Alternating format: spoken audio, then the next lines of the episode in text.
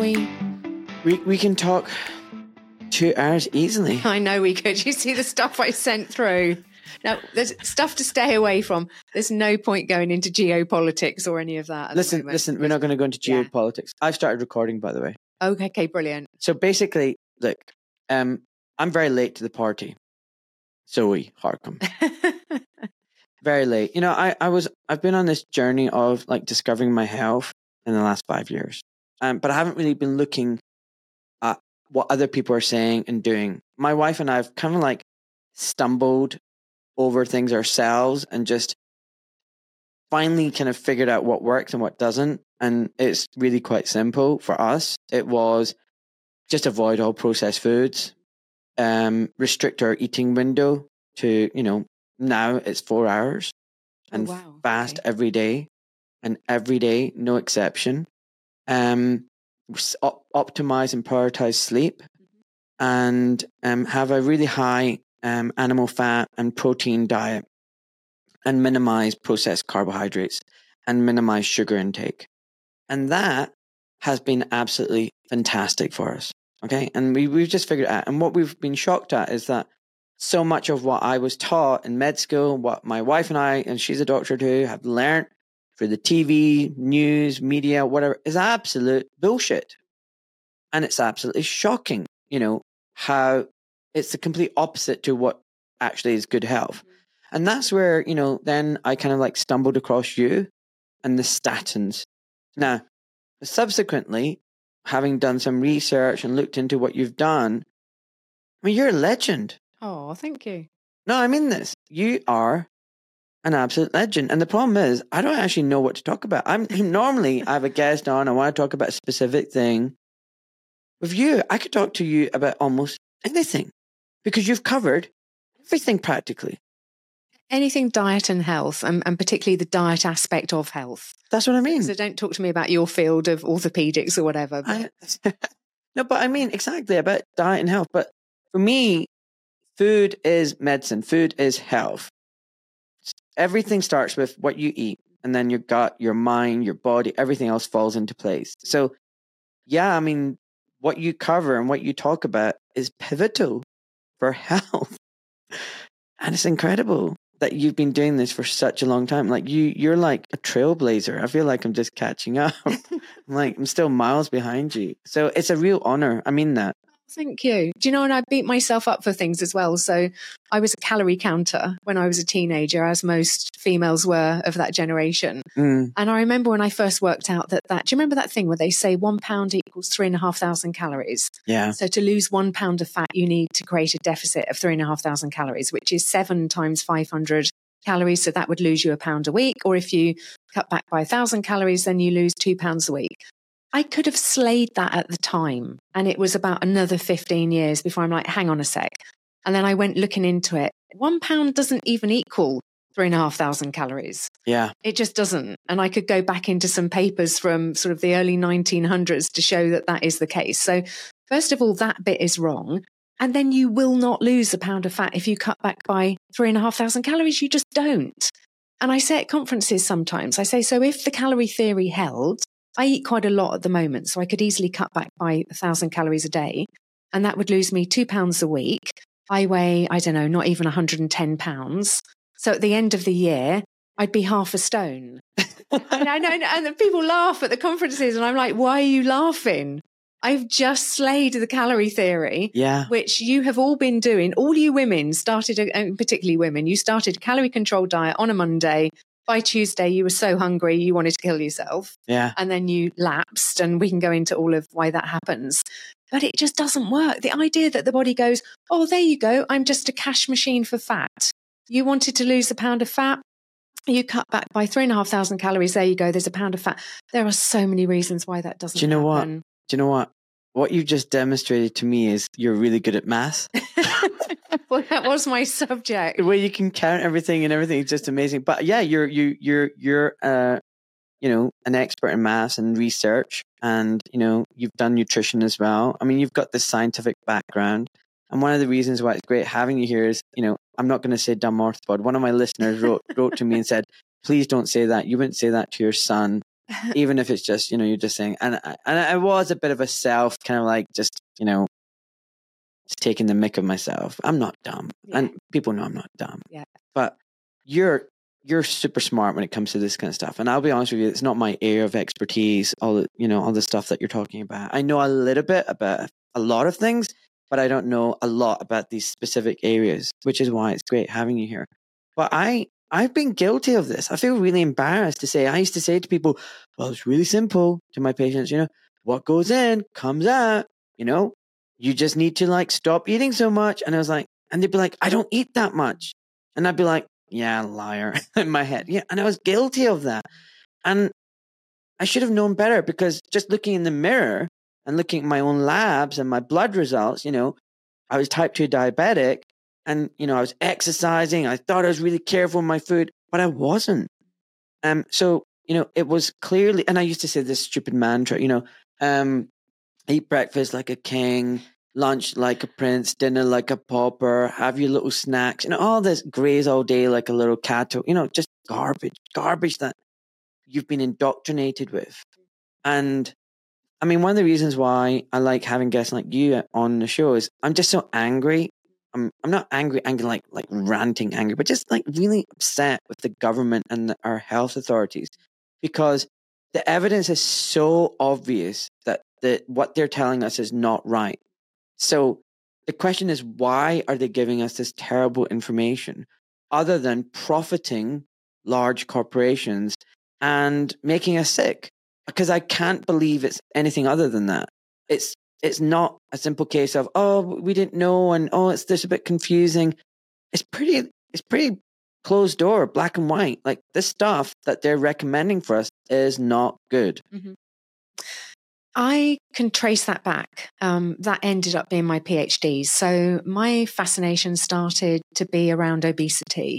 And when I was at Cambridge, um, I mean, I don't, you can remember one overweight kid in your school. Yeah. Um, and then you get up to, to Cambridge, and pretty much still everyone looking around was all slim and healthy. But it was around the time that obesity started taking off. And if you look at the data, you look at the US, and there's just this amazing NHANES. When would you say that? Late 80s, early 90s? Yeah, so in the US, it was, it, you look at the NHANES chart, and there's a, a little bit between 1976 and 1980. And obesity was higher in the US than it was in the UK. It was sort of trundling along at a few percent. Mm. UK obesity was 2.7% in 1972 for both men and women. So ours was really not off the ground. And then theirs just takes off like an aeroplane. It looks like that that inflection on the on the mic thing there. Mm. And so I wanted to understand what happened then, because for something to change, something must change. So Mm. what happened then? And the uh, narrative would have you believe that we started eating more and doing less. And that is just not the case. And in fact, if you look at the evidence, we actually did the opposite. So if you look at our confessed calorie intake over the last 30 to 40 years, it's gone down. Um, and I believe that. I do think people are eating less than, than our parents' generation were. And I do think people are doing more. Um, nobody ever cycled past you or jogged past you when you were kicking around on a street corner when you were younger. They just didn't. Nobody was going to the gym. Nobody was going to yoga classes, Pilates, aerobics classes. We just didn't do it. People were doing normal, active lives. They were carrying their own shopping. They were moving around their workplace um, and maybe playing a, a sport at the weekend. So we have not eaten more and done less. We've done quite the opposite. Mm. So I was really curious to understand what happened at that time. And my hypothesis, and I then tested this in my PhD, was that we changed our dietary guidelines at that time, and we did. So the dietary guidelines first changed over in the US in 1977. They were then embedded in the dietary guidelines for Americans, which first came out in 1980, and then they get repeated every five years. So we're up to the 2025 ones coming in soon. And then the UK followed the US. And so we introduced new dietary guidelines in 1983. And what happened with those dietary guidelines? So I think, I think it was honest but wrong at the beginning, but I think it's been conflicted since. So we just quickly cover that off. Mm. So in the beginning, Senator McGovern, he'd been asked to, he, he was a failed presidential candidate and kind of like Al Gore, they then want to make their mark in a different way. So he was doing some research. How could we feed impoverished America? Because people were not getting the nutrients that they need. So he did that. And then he's like, oh, I quite like this, but I, I, I now want to look at obesity and I want to look at what everybody should be eating, not just people who don't have access to great food. Mm. And he took it upon himself to come up with these dietary guidelines. And he'd just been on a Pritikin boot camp before he held this very important um, Senate inquiry in 1977. So he'd been on a low fat boot camp and he was probably eating a bit of rubbish before. So he probably felt better. It was probably a Whole Foods, Mm. low fat, felt better, Mm. and then thought, right, low fat is the way. And at that time, and we don't want to go into the history, but you can trace it back to the early 1900s, the work of Russian pathologists, Ansel Keys throughout the 1950s. There was a theory emerging that fat, dietary fat and dietary cholesterol were implicated somehow in heart disease. And they'd only looked at men, and it was a really weak association. There was no causation, but they had this idea in their head. Mm. Now, the way I explain it to people, and this was a penny drop moment for me imagine a, a little pie in front of you, a little circle. There's only three things that we eat protein, fat, and carbohydrate. Trust me, I can give you the show notes. Protein tends to be about 15 to 20% of any natural diet. Vegetarian, it doesn't matter. It's about 15 to 20%. And they came up with a guideline around 1977 to 1980 to say you should have no more than 30% of your calories in the form of fat. Now, picture your little pie. You've got 15% protein, you've now got 30% fat. By definition, you've now got 55% carbohydrate.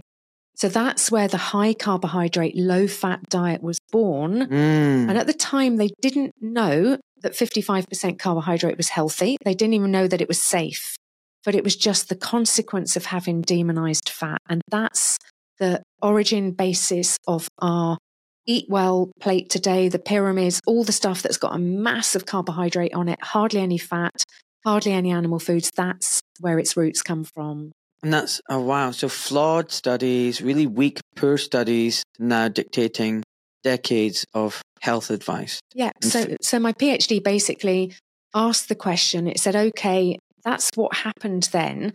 I'm going to pretend I'm the dietary. Sorry, can I just, just check? Because that study you showed, it was only on two and a half thousand men. Yeah. So yeah, this is what I'm going to go into now. Yeah. So um, what I showed, I, I I said, right, I'm going to pretend I'm the dietary committee at the time. So I'm Mm. going to go back to 1983 in the UK and 1977 in the US, and I'm going to say what evidence was available then. And I'm going to use a technique that they didn't have then because there's a technique called meta analysis Mm. systematic review, which is when you pull everything together. And that sort of came into our um, evidence uh, literature around sort of 1976. So, yeah, that, you know, they could have been using it, but they didn't. So I said, right, what were all the randomized controlled trials available then when you actually do a dietary intervention? And what were all the population studies then? Because we had things like Framingham and the Sydney Diet Heart Study, the Oslo study. We had a few few of those around at the at the same time. Um, sorry, Sydney was an RCT and Oslo was an RCT, but we had things like the seven country study. Um, Framingham was obviously a big one. So I said, right, what was the evidence available at that time? And if I had pulled it all together then, Mm. would it support the introduction of those dietary guidelines? And it didn't. So the first paper went nuts. It was published in 2015. Um, for a PhD paper, it was just, it, it went berserk. I mean, it hit Sydney Morning Herald because it basically said we should not have introduced those dietary fat guidelines. So where you got the two and a half thousand thing from, the pooling of the most important evidence, which was the intervention trials, where they actually said, right, you 100 people go on this diet and you 100 go on this diet, and then we'll see what happens. Yeah. Those six trials only involved two and a half thousand people. They were all men. So women had never been studied. At the time, Because they're not that important. No, because we God. have, we have hormones and things, so yeah. we get in the way of, of trials. So Yeah, they never, clearly. they never study us. So two and a half thousand men only, and they were all sick. They'd already had a heart attack, so we were not even studying healthy people. Wow. Um, six trials. None of the trials concluded that we should do anything. And in fact, they did the opposite. So the low fat um, trial that was conducted in London, one of the final sentences of the paper says a low fat diet has no place in the treatment of myocardial infarction, which is heart attack.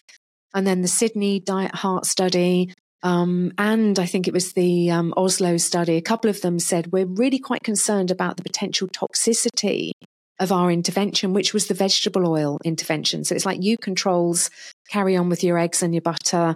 And, and you intervention, let's switch you to um, sort of di- spread um, alternatives. And to what, what time frame was this again? So the, the, the, yeah, these trials were conducted in the 1960s and 1970s by Mm. and large. So the final trial was actually not available. Um, it was in 78, the Sydney one was published. So that would have been available to the UK committee coming up with their guidelines, but it wouldn't have been available to the US. So I kind of really looked at timescales and I looked Yeah. in detail.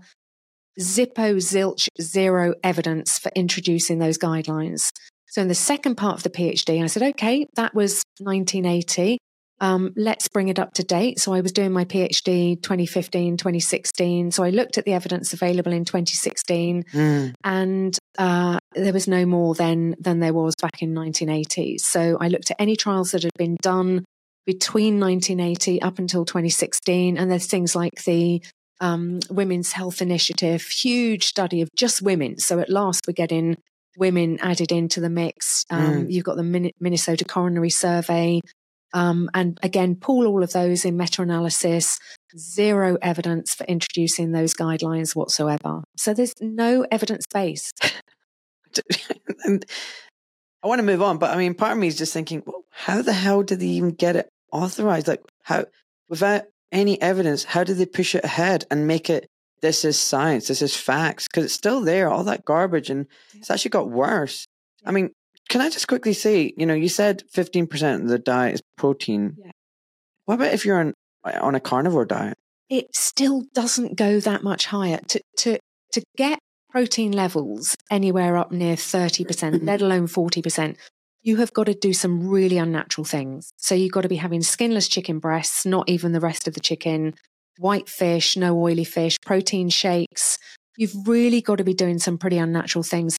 Um, protein is in every single food that we eat, other than sucrose, table sugar, and oils.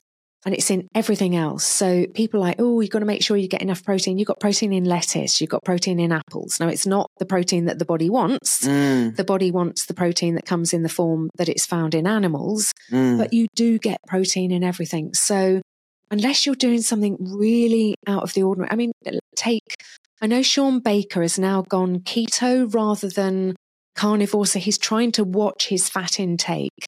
Um, but he doesn't cut fat off steak. He's not having. I love the fat.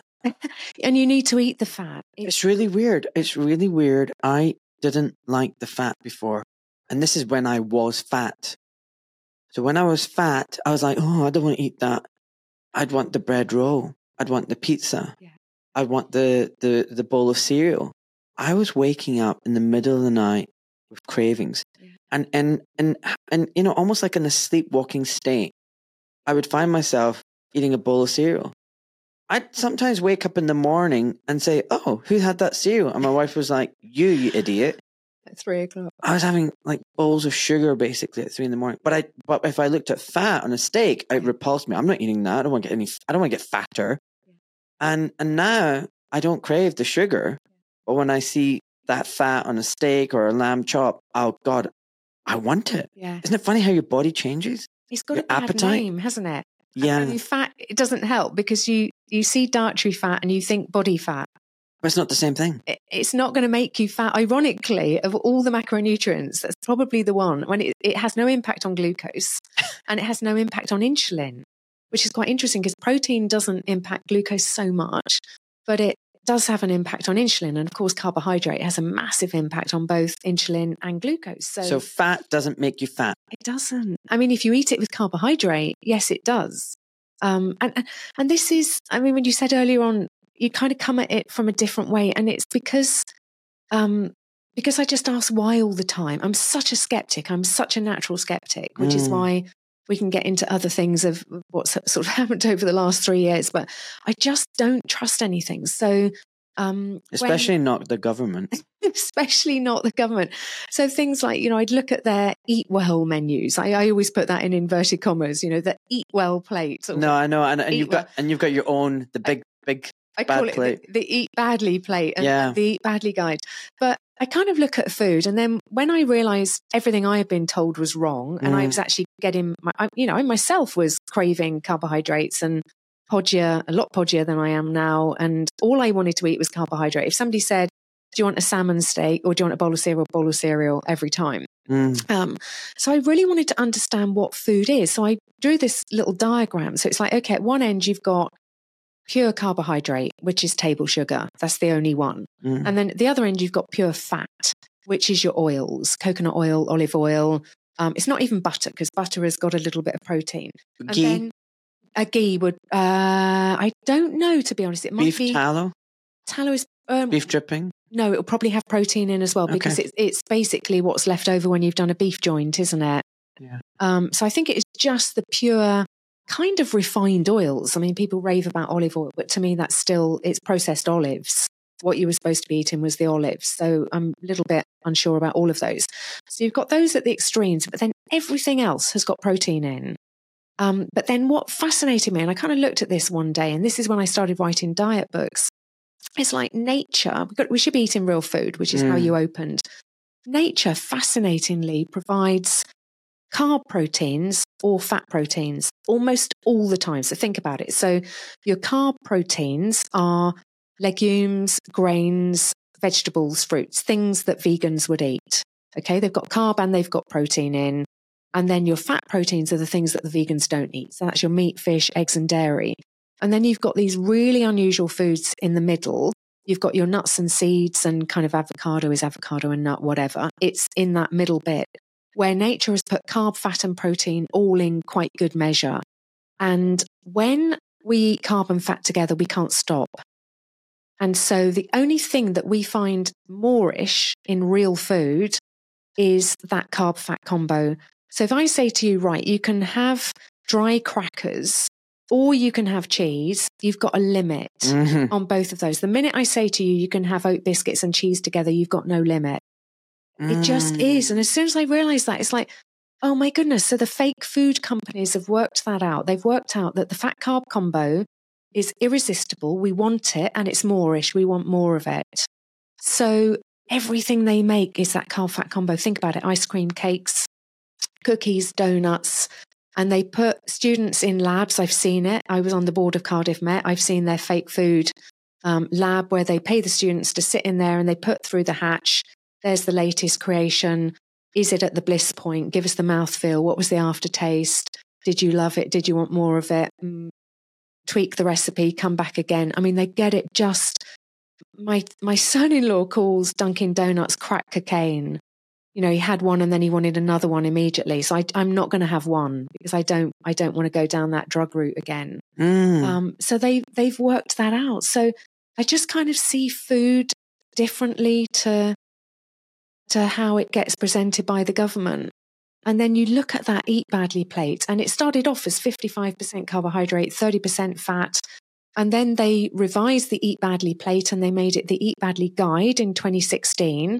Um, and, and that's when I discovered the conflicts of interest. But they published some recommended menus at the time and then they took them down really quickly. But I grabbed them and then I analyzed them and I got somebody else independent to analyze them and we came up with exactly the same thing. They were like 65 to 70% carbohydrate. They were around 15% fat. So then I ran them through a nutrient calculator. They were deficient in everything. They were deficient in all fat soluble vitamins because there just wasn't enough fat. yeah. They were deficient in your B vitamins, particularly 12. There wasn't enough animal foods. Deficient in calcium, deficient in zinc, deficient in vitamin D, deficient in everything that makes us healthy. You know, talking about deficiency, and this is how also I've had this massive paradigm shift in how I look at disease. You know, we are meant to be in a state of ease. And so dis-ease is when you're not. And you, when you go through med school, when you're taught, you know, the traditional Western medicine, it's, there's something fundamentally wrong with you. There's a, a genetic thing going on. There's a family history going on. Or quite often we don't know. It's idiopathic. We don't know why you've got this problem. It just is. Don't ask why. Here's a tablet. And the tablets are quite often blockers. They block your normal metabolic pathway, your hormonal pathway, your enzyme pathway, whatever it might be. And and and when you think about it, that's really a, an upside down way of looking at things, blocking your normal physiological pathway. But it's that it's that mentality that there's something wrong um, with you and your body, and so we need to block it. And so whether you know like beta blockers, um, SSRIs, statins, statins, you know whatever you want to look at, it's always blocking proton pump inhibitors. You know, but the way I look at it, so much of disease is actually about deficiency, and all those things that you just mentioned, like magnesium, methylfolate, vitamin D, zinc, you know, so what we're doing is we're getting lots of people eating lots and consuming lots of food, which are really fundamentally nutritionally depleted. And that's then what causes the problems we're seeing with leaky guts, with, you know, autoimmune conditions or mental health problems or whatever it might be. It's the deficiency. And where does that come from? Poor food. Bad dietary advice. Yeah. So, am I right in thinking also that I read somewhere that basically the American big food industry, which is related very closely to big agra, which depletes the soil and you know rapes the, the land of nutrients. Um, they they they fund and pay like the American Diet oh, yeah, Association. Yeah. I mean, we're talking about billions of dollars. Yeah. Am I right about that? Yeah, yeah. Um, yeah, I remember doing a presentation over in the US a couple of years ago and talking about the American Dietetic Association conflicts. That's it. Um, Australian Dietetic Association, the same. The British, the British ones I find particularly heinous. The British Dietetic Association. In what way? Because they are um, focused on um, infant formula. So their gold sponsors are companies like Abbott Nutrition, Danone. Um, I can't remember the other infant formula. So the dietitians are getting into mums um, as soon as they've had the baby. And then apparently they show them charts saying, oh, look, um, your baby should be at the 90th percentile. Well, you know, back to maths, you can't all be at the 90th percentile. The whole point of the 90th percentile is you're Yeah. above 90% of other people. So they show mums the 90th percentile and they say, well, that's where your baby should be. And then the mums panic, particularly the first um, mums to the firstborns. They're like, oh gosh, what should I be doing? Oh, well, they're obviously not getting enough breast milk. So I think you should be switching to infant formula. And infant formula is basically baby milkshake. Um, it's got soy in it, which is a hormone disruptor. Um, it's got sugar in it, which is something that's going to make you addicted to sugar. Um, so if you take a um, a toddler that's been breastfed and then um, I know real food parents. Um, I've got one in my head at the moment, a guy called Sam Feltham. He runs the public health collaboration in the UK. Um, and I can think of his his two little ones um, breastfed as long as they possibly can be. And then when you start mixing the breast milk with the baby food, basically you just take what you're having for dinner, which might be lamb and vegetables, Mm. and you mince it up, you puree it up, and you give it to the baby. So the baby's um, then getting real food. And you um, give that child something sweet when they're a toddler and they're just not interested because their taste buds have been formed correctly. But you then compare that with the toddler at the nursery who's had the infant formula and got addicted to the baby milkshakes. Hundred percent. You know, I, you, I was telling my wife this other day, and she was like, hundred percent." You know, so I do a lot of the childcare, even more now since I've been suspended. but you know, um, you know, like normally, like three days of the week, I get up and I do, you know, breakfast, pack lunch, drop them off at school, pick them up, and when I'm at pickup, it blows my mind.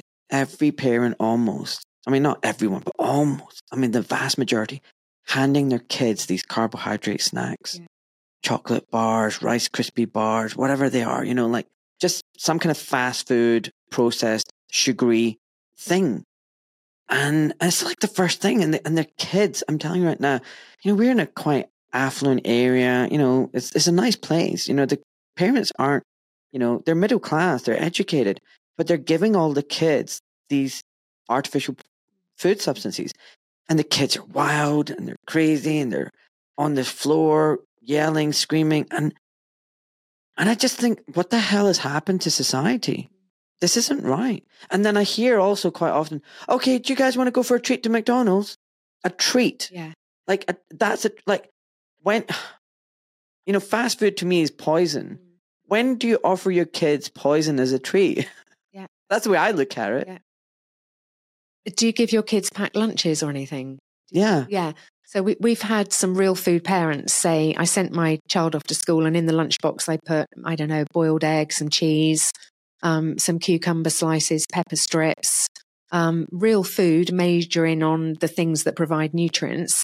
And they sometimes get a little note back from the school saying, where was the starchy carbohydrate? You know, at least half the box should be starch. Wow. Yeah.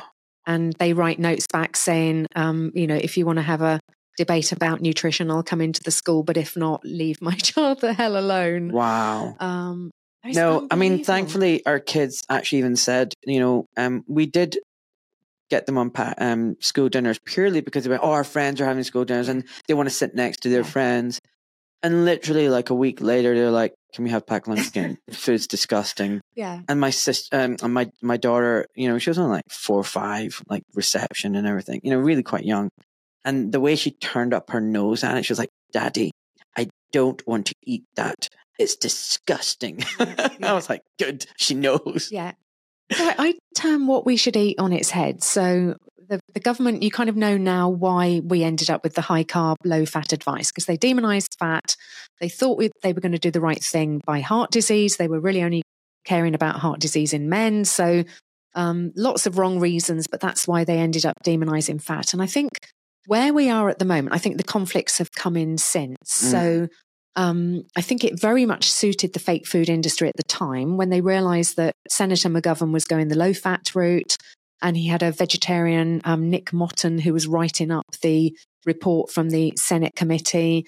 Um, so they had sort of integral biases even at that time. But I mean, imagine the fake food industry. Whoa, guys, they're going to come out recommending cereal for breakfast instead of eggs and Mm. sandwiches for lunch instead of um, you know tuna salad or something like this. This is this is manna from heaven. So the fake food companies were then very happy. They were involved at the time, but since they have become more and more embedded in our dietary advice. So when the Badly plate became the Badly guide, and there's a little funny story just here. So why did that change? There was a so my paper had come out in 2015 saying the low fat advice was completely wrong Mm. and it was picked up by a lot of news programs at the time and then radio 4 program like the today food program kind of thing wanted to do a feature on it so they did a feature they interviewed me i think aseem malhotra was on there as well and we were all saying this high sugar low fat is just really terrible and they had alison tedstone on who was the head of nutrition for public health england and the presenter was called adrian and i'm trying to remember his surname but anyway you can look it up and um, he said to her, Why is there Coca Cola on the plate? And she said, No, there isn't. He said, Yes, there is.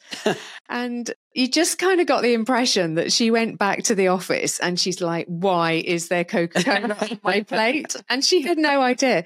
And I think she then just put together some people and said, Right, whatever happens, it's now going to be called a guide, not the Eat Badly plate, but that Coca Cola needs to go. So she then appointed, so she's head of public health. health Is- Sorry, eat well Eat- guide or eat- badly? I call it eat bad. I can't call it eat well because know, it's just not. I know, but I've, well. just for the listeners Okay, to for the know, listener, they they used to call it the Eat Well plate. They then changed it to the Eat Well guide in March 2016. but it's Orwellian because it's actually eat bad. It is so bad, yeah. Yeah. So right at the time, I I I wanted to look at uh, well, who who did this? Who put this together? Because I'd been following this plate for quite some time. So I'd written a book on obesity in 2009, and back then the plate was the responsibility of the Food Standards Agency. So there was this visual plate, and I'd actually written to the Food Standard Agency, being this annoying, you know, four year old again, saying, where do you get those proportions from? What are you trying to achieve with this? Because like a third of the plate is fruit and vegetables, and a third of the plate is starchy foods, and you've got 15% that is quite frankly junk um, with Coca Cola. What's going on here? And they said, oh, it's it's kind of by visuals, but actually that ends up being by weight. Um, God, there's so much to cover in there because the problem, I then analysed it and said, well, the problem with saying you want a third of your plate by weight when it's fruit and veg is that ends up being 6% of your calories yeah. because they're really low cal relative to everything else. And if you want a third of your plate in starchy foods, that ends up being 50% of your calories. So I was already saying to them, you don't know what you're doing. This is all going a bit wrong. So they came up with this new guide in 2016. So I wanted to look at uh, who's been in charge of it now. It's not the FSA anymore. Who's in charge? So Public Health England, I found out, had appointed a panel to revise the plate. And there were 11 members on the panel and eight of them were basically the fake food industry. Wow. And when I say the fake food industry, I don't mean Coca Cola. I mean the Institute for Grocery Distribution. So they represent 100, let's say, fake food organizations, or the Association for Convenience Stores, or the Food and Drink Federation. Think of any food and drink company from Starbucks to Nabisco to General Mills, Kellogg's, whatever. They were being represented by these organizations. There was also the British Nutrition Foundation, which is the who's who of the fake food industry. Don't be fooled by the name. So when we're talking about fake food, just to clarify, just to clarify, we're not talking about like the fake burger thing. We're talking about everything that's just Yeah. processed. Yeah. Everything ultra processed. Yeah. So for example, one of the things I, I just find horrific is you go to a corner shop or a convenience store or a, or you know petrol station, gas station, and you walk through the aisles. Ninety nine percent of it is just garbage. Yeah. And and it's all in bright packaging to allure the kids. Yeah. Shiny, shiny packaging. Um, and it's all it's all it's really funny. Whatever it is that you see, whether it's chocolates or crisps, it's the same ingredients, just in different combinations and processing. But the essential thing is sugar, refined sugar, seed oils, Flour. flour, Yeah. and that's it. Yeah. And they just mix it up. Like it's quite clever, actually, that you Yeah. can make things that look very different superficially, but are essentially the same same But- ingredients. To- And and and there's no Whole Foods. I mean, you're lucky if you go into a gas station and you see some nuts, you know, like whole nuts or pistachios or cashew nuts. But it's all processed food, and these people are the ones who are pushing the guides and telling you know the government what to do. And the government must know this.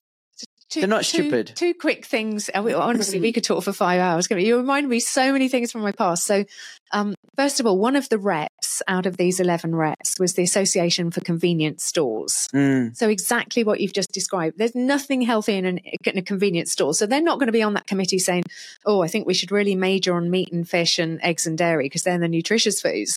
They're going to say, great, all the stuff that we're putting on this, this plate. And they did take the Coca Cola off the plate, but they put this sort of junk segment to the bottom left of the diagram. So if you look at the diagram, over in the bottom left, which is where your eye is drawn to, they've got the crisps and, and the other junk and all that kind of thing. So, so they're represented. And then the second thing you've reminded me of is I used to work for Mars Confectionery.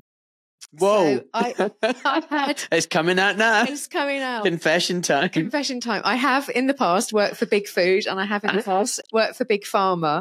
Um, not many people know Mars actually had an electronics division and that's where I started out. So you probably don't remember. I know I never used vending machines, but when you used to put your money in a vending machine, the product didn't used to come out. So Bang bang. yeah, Kick Mars it. said we want to sell chocolate 24 7 so we're going to need to invent a good um, vending machine so they set up a division of mars because mars was just a company of very bright people set up a division saying get me a, a, machine that will work. You put your money in and your product comes out. And that's how mars electronics came about. So i joined the electronics division. Um, Mars, by the way, is the best company on the world in the world to work for. Just magnificent, but the products leave a little to be desired. Then I moved over to Mars Confectionery, and Mars move you around. So I started off in manufacturing, then I was in training, then I was in marketing, then I moved to confectionery. I ended up in sales. And um, here's where I learned what you've just described when you go into the gas station. So seven out of 10 confectionery purchases are impulse. Seven out of 10 times you walk into the petrol station, you did not intend to buy anything. In Yeah. fact, you said to yourself in the car, I am not getting anything Yeah. and you walk out with a double decker, or hopefully Mars would want you to walk out with a Mars bar.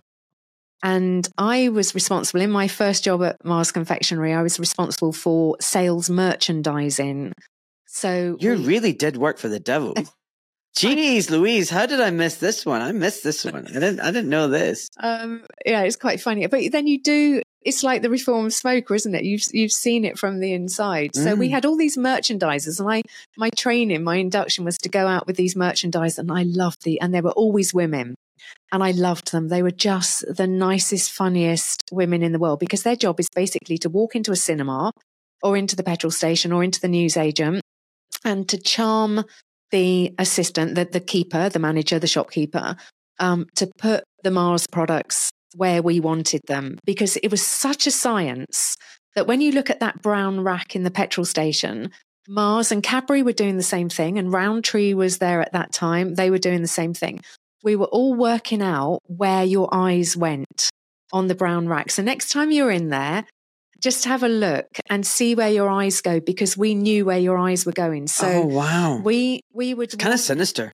it was uh, it was not left a chance it was not by chance that you walked out of that petrol station with something in your hand that you did not intend to buy, that was not good for you, that you just wasted 50p on or whatever it was at the time. Um, and we knew we couldn't just go to the shopkeeper and say, "Oh, look, you've got to only have Mars on there." So we want Mars, and we want Snickers, and we want M and M's, and Maltesers, and Opal fruits. You know, and- drug reps are were the same. I remember, Yeah. like in the nineties, as in the medical student, going in the ward and going to the meetings. We'd have audit meetings and morbidity or mortality or whatever. And it was always sponsored by a drug company. And it'd always be a very attractive sales rep. Yeah, yeah. You know, very pretty, very Yeah, charming, yeah. flirtish, uh, flirt, you know, flirting with you. Yeah.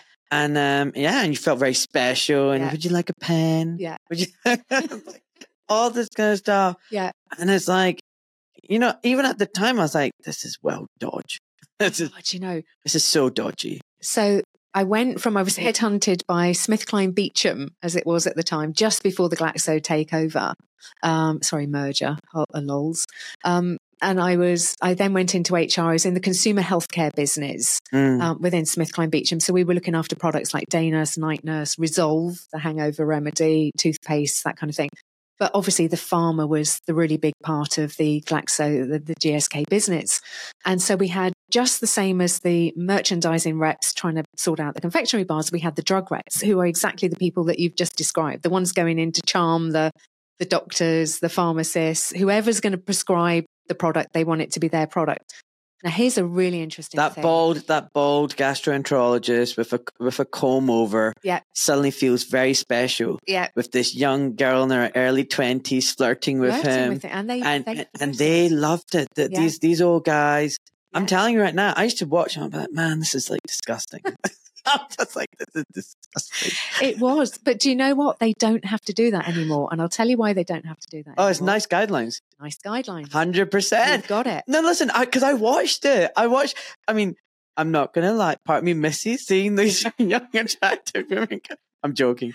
Like, um, so I, I've witnessed it as a medical student. I've witnessed it. All these girls coming in, you know, flirting with all these old guys, and and and you know, and then suddenly you're seeing that the drug that was at that meeting is now being prescribed. You've got the Losec pen, you've got the Losec um, pen torch, you've, you've got the whatever it is, you know, and then suddenly as the years went by, you know, they disappeared. Yeah. But now it's all NICE guidelines. One of the things I'm I'm always going on about is like centralization is evil, and Yeah. totalitarianism is evil, and it and it comes in many shapes and forms, and it's not just governmental. And one of the things with healthcare is this idea that me as a clinician can treat my patient the way I want to, you differently to that patient, has gone out the window because now you've got these guidelines, which are anything but guidelines. Oh my god, I didn't turn my phone off. That's so bad.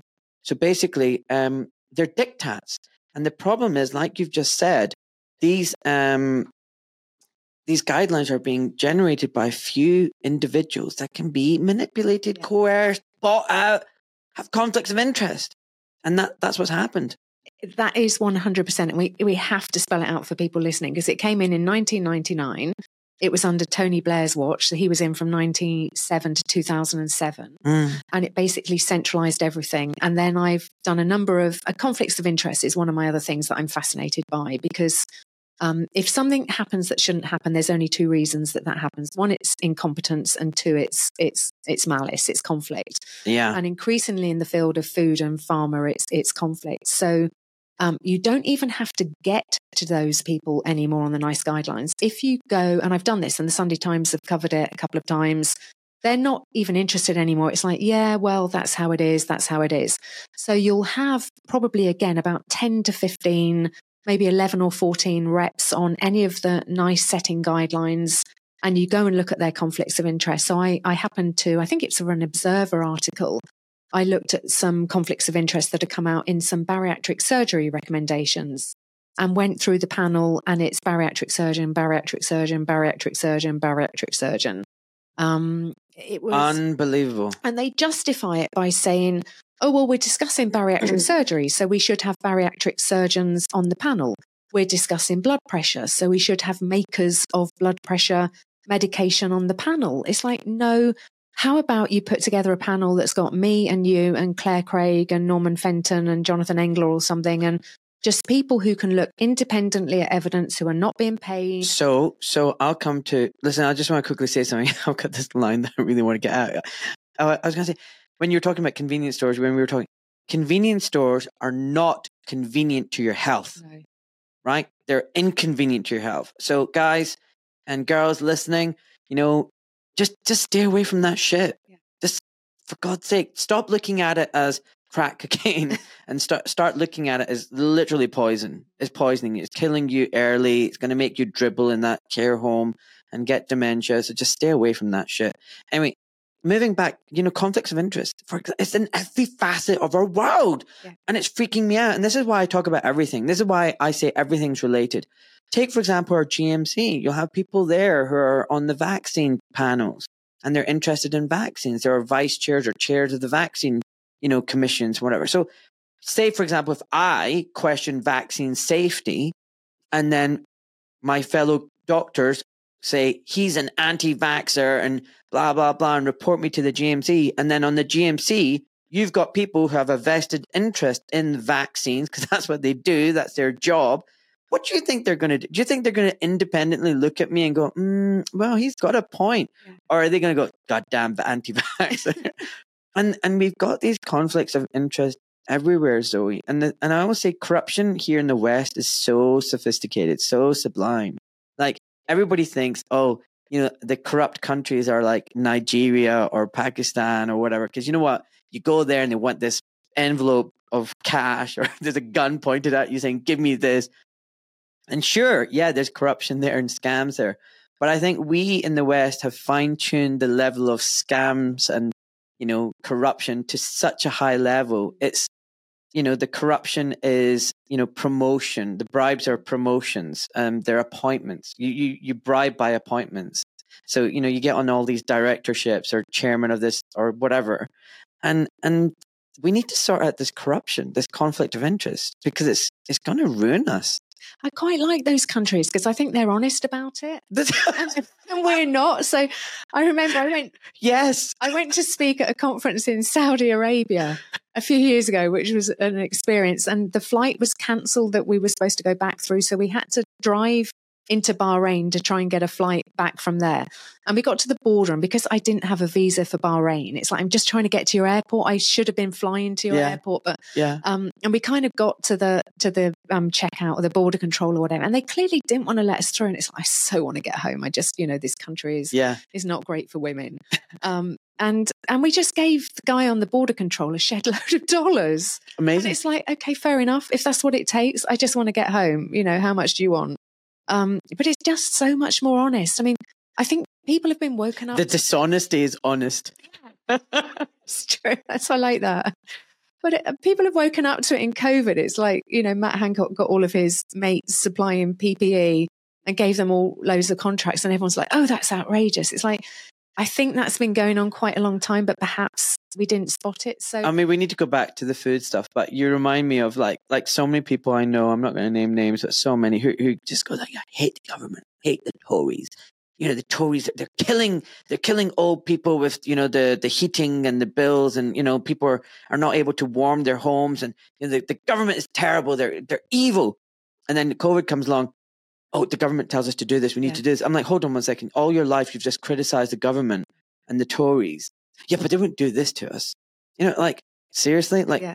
I don't get that. I don't. I don't get how people can't see through the bullshit. I was totally with you. It's like you hate Boris Johnson and Yeah. you're doing exactly what he's telling you Right. to do. Like you've just badmouthed him forever and what a buffoon he is, but then you take on board his advice. Yeah. Like it's the most important thing ever. I like, know. So before we go back to food, we, we do need to cover up a, a couple of conflicts. Of course, being interested in conflicts and not buying. Oh, can you see my thing- cap, by the way? What does what does my cap say? Uncaptured. Oh yeah, yeah. I'm uncaptured, which is why many people hate me, but many people love me. Yeah. I ain't no shill. be be your own thing. So I I got sort of known to some people who um, were. I mean, you found your tribe, didn't you? We all found our tribe during lockdown. I and it's a good saying, one. It's a good one. Speak your truth, and you'll find your tribe. And my my truth was, I'm just not buying this. This just does not make sense. Right from the beginning, my very first blog. If you go on my site, there's a blog from March 2020, and I'm saying, okay, guys, what's a coronavirus? How many have we had? Um, let's look at the early data. Mm, I don't think we need to be rushing out buying toilet rolls. I think we're kind of overreacting a bit. But anyway, the two big conflicts of interest that I looked at the first one was the SAGE committee, which was the scientific advisory group on emergencies. Oh, by the way, I just forgot to tell Andy. This is the listeners are going to love this. You talked about toilet paper. I forgot to say our toilet seat's broken. I think he'll work it out. I hope he doesn't end up on the floor. We've left my husband in the house with two cats who are just going to actually they're just going to sit on him, and then he's not going to be able to move. I just need to tell you, my little, my little, my middle daughter swivels on the toilet seat, and she keeps breaking it, and it's got to the point now where I cannot be bothered fixing it. I'm like, just stop swiveling on the toilet He'll seat. He'll work it out. Okay. He's an engineer. He'll okay. be fine. He'll be fine. Trust me. All right. Sorry for that. Right. So SAGE. So um, SAGE, scientific scientific advisory group on emergencies, and they had loads of people who were turning up. So what I did, and this was really um, methodical, but I went through all of their meetings, and they were publishing the meeting minutes. So I go through every all the meeting minutes and I built a little spreadsheet. So I'd look at who was at each of the meeting minutes and the, the same names keep coming up again and again. So it's Neil Ferguson, um, Patrick Vallance, Chris Whitty, all the usual suspects on the telly, John Edmunds, um, who's been speaking to the inquiry recently. Um, and there were about 20 people that just were coming up again and again and again. And they were clearly the ones who were having an influence. So you might have been invited to one meeting and then you didn't appear again. So you clearly weren't a key influencer. So I then looked at the conflicts of interest for the key influencers and I looked at the functions of the key influencers. And 12 out of 20 of those key influencers had conflicts with COVID vaccines. Um, and I did that in inverted commas. Um, Please tell me. So they had they they they had an interest in in basically locking us down until there was a vaccine. So you know, if you remember, we were told three weeks to flatten the curve, um, and and people still think that was three weeks to save lives. Can you give me examples? Yes. Who I mean, and what is a conflict of interest? Yeah, I mean, I, I bought the table along with me. I want to hear this. Remember Einstein saying, um, "Have nothing in your head that you can look up." Um, I, I treat my head like a desktop. So when I'm working on the Monday note, I put the things I need for that Monday note on the desktop, and then when I move on to the next Monday note, I take it off the desktop. God, you're so, very organised. So for an, for a meeting like this, there's certain things I want to have on the desktop, and then you're putting other things on there, like I used to work for Mars and SmithKline Beecham, so it's all coming in. Yeah, yeah, yeah. Um, but some of the sage conflicts of interest. So, I mean, um, Neil uh, Patrick Vallance, um, personal vaccine conflict, which was highlighted by the Telegraph at one point, six hundred thousand um, shareholding in a pharmaceutical um, company. Neil Ferguson, who of course was probably single handedly the person who managed to get us into lockdown. March 2020, when Boris was going to go the Sweden route, and Neil was like, "No, no, no, we must lock down, otherwise we're report number die. nine or something." Yeah, exactly. And oh, what a what a coincidence! Imperial College, in the month that he published that report, got 70 million dollars from the Gates Foundation. And Gates and he's got the audacity to say it, it was nothing to do with me and yeah. I wasn't recommending it. Yeah. You wrote this paper that wasn't peer reviewed, yeah. wasn't scientific, yeah. wasn't referenced or anything. Like there was nothing, it was a report. Yeah. And that was used to justify lockdowns across the world. Yeah. Yeah. If and you could get the UK to go, US would follow and other countries would follow. So the UK was the critical one, which so is why what was yeah, what was his conflict of interest? So he worked for Imperial. He's, he's, at Imperial College, who are actually directly in the vaccine race. They were also um, taking part in various vaccine trials, and of course, um, he received so much money from the Bill and Melinda Gates Foundation. Um, yeah, massive grants. Massive grants. Chris Whitty, his um, connection was with the London School of Hygiene and Tropical Medicine. They'd received $46 million from the Gates Foundation. Um, and they were also looking into vaccine research at the time. Because if you remember, they said, and, and this is important to remind people of, it's just three weeks to flatten the curve. And that wasn't to save any, the only lives that they thought might be saved by that was we just can't overwhelm the NHS. So we just can't have too many people turning up at once. So you're you're still all going to get COVID, was probably what they were thinking. Mm. But we just don't want 60 million people to get COVID all at once because we're not going to be able to cope within the NHS. So that was the whole idea of the lockdown. And then, of course, they, it was never intended. You can look at some of the SAGE minutes and you can see that it was never intended to be three weeks. They knew that it was going to be a few months. They just went quiet at the end of the three weeks. They didn't then say anything. It was just like, oh, they won't realize the three weeks was up. That's the point where I was having chickens. You know, it's like, what the is going on? What the frack? Why are we? Come on, say what the frack, my tagline. What the frack? yeah. what the frack? Why are they not letting us out? One more time. What the frack? I was getting really concerned. And then it started to become clear. By May 20, it was clear. They plan to keep us in lockdown until they've got a vaccine to get us out. The next lockdown. conflicts of interest. So next conflicts of interest. Um, Graham Medley was also at the London School of Hygiene and Tropical Medicine Vaccine Centre. So was John Edmunds. He also had declared conflicts that his partner worked for GSK. Um, Jonathan Van Tam. I mean, these are people off the telly, aren't they? Um, worked in the pharmaceutical and vaccines industries from 2000. He'd been with Smith SmithKline Beecham. lots. Hasn't he been given an appointment somewhere? Yeah, yeah, yeah. He's he's What? gone to Moderna. So he recommends vaccines to the whole nation. Other countries do follow the UK. They do follow the lead of the US and the UK. So his his influence was global. He ends up at Moderna. Um, James Rubin was a nice one. He was. Um, do you remember that paper? It's in Laura um, Bare Realities, Laura Dodsworth, brilliant book, State of Fear. So there was a quote in an academic paper where it said the public are not scared enough. We need to up the level of fear because Yeah. it's only with fear comes compliance. Um, and James Rubin was one of the main players on the SAGE committee, and he was one of the co authors of that paper. So, one of my other observations about these key 20 influencers were there were four times as many modelers and behavioral manipulators as there were immunologists, and there were no virologists whatsoever on the whole committee. So, you just staffed it with the wrong people.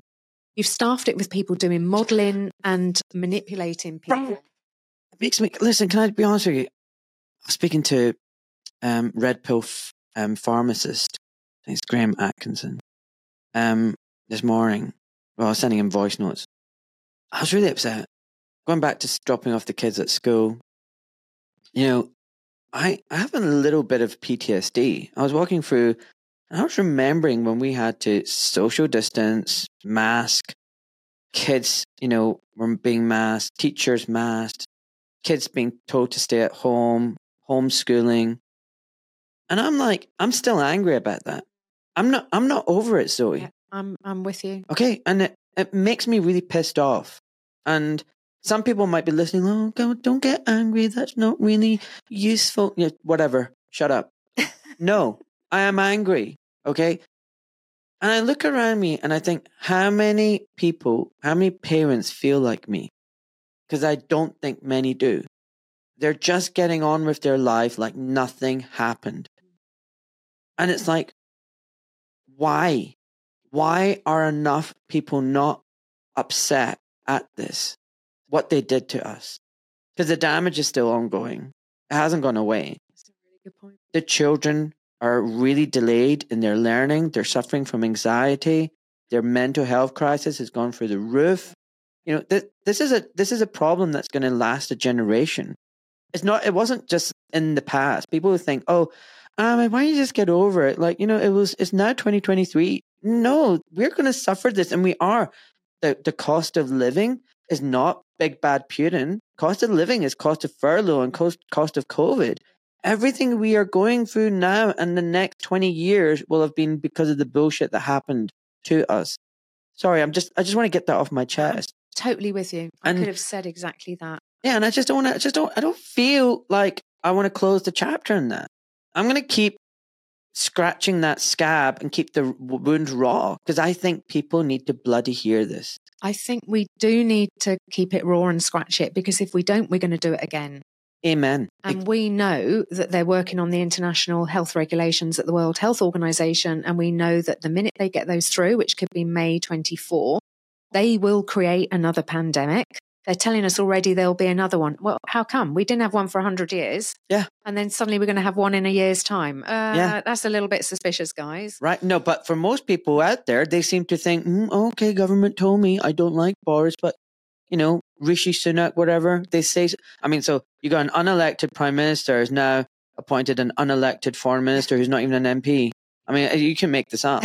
It's an absolute joke. But you know, going back to you know COVID and everything, you know, I am worried about it. You know, you mentioned the, the WHO, Tedros mm. was out talking about, you know, oh, the European Union had this great digital passport. We've now taken it over, and there'll be a world digital vaccine passport.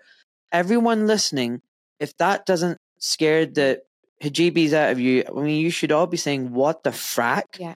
So to travel, you need a digital vaccine passport. You need to show you're up to date. So just to clarify, yeah, all those doctors listening, because I know that by, by the way, do you know people are listening um, and spying on me and reporting on what I do and say and tweet? This is this is the state of the world that we live in. Um, so all those people, yeah, you know what? I'm I hate the vaccines. I'd love to bring the whole industry down because I think it's a sham and a fraud. Um, especially these vaccine mRNA technology, which is complete fraud um, and dangerous and toxic. Um, I'm really worried because, you know, if they're going to say now you need this digital passport to travel, I'm afraid that a lot of people are going to do exactly what they did in the, in the COVID years. Oh, we need to go on holiday. Everybody, come on, kids, get jabbed up. Mm. Um, and people need to say, no, yeah. we're not going to go along with this. It's kind of scary, which is why we need to talk about this kind of stuff. But anyway, we need to move back to. I think I think a lot more people will say no next time. So the way I look at it is look at how many people had jab one and fewer people had jab two, and fewer again had jab three, and fewer again have had jab six. And that for me is the starting point at the next time. So I know they'll up the level of fear and I know they'll um, make all these kind of lies again and they'll say, oh, yeah, there were some problems with the last one. And But you know what? This isn't good enough for me. I mean, Zoe, I, I don't think it's right that people who did this, people like the Sage panel who have got conflicts of interest, get away with it, get promotions, gongs, knighthoods, literally. And people who speak out and question it get punished and demonized and ridiculed, suspended, yeah. sacked, you know, struck off. Completely the wrong way around, isn't it? You should be the one getting knighted, and mm. Van Tam or some of these guys should be the ones being uh, being struck off. I mean, just look specifically at the vaccine conflict. So I did the same that I did for SAGE. I looked at the JCVI. Yes, please. The Joint Committee on Vaccine Immunisation. Um, and I found out that the organisations that that panel worked for, and that's much more a fixed panel, it's not you go through all the meeting minutes and you find the top 20. Collectively, they worked for organisations that had received a billion dollars from the Bill and Melinda Gates Foundation. And they were ruling on children getting vaccines in the UK. Can you tell me any names of the people that are on the panel? I think there's someone called Andrew Pollard. I don't know if I brought that one along actually. Um, oh, I did. Um, did I? That would be good, wouldn't it?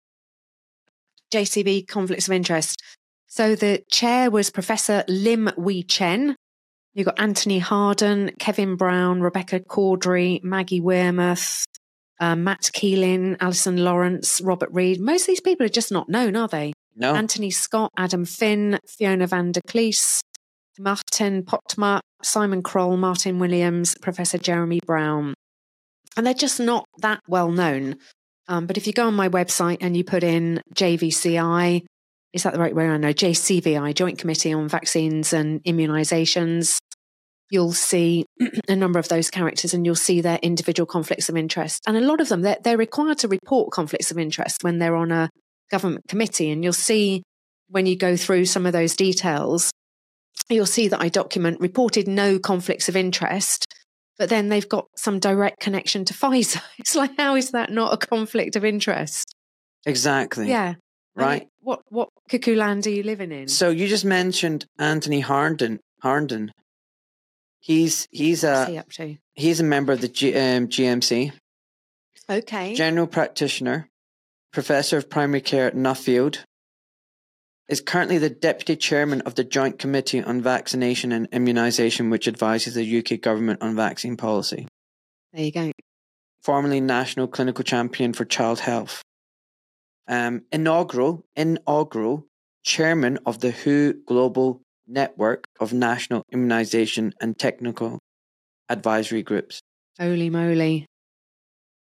Right. So all of these people are in. They're all in the club, and we ain't in it. Yeah.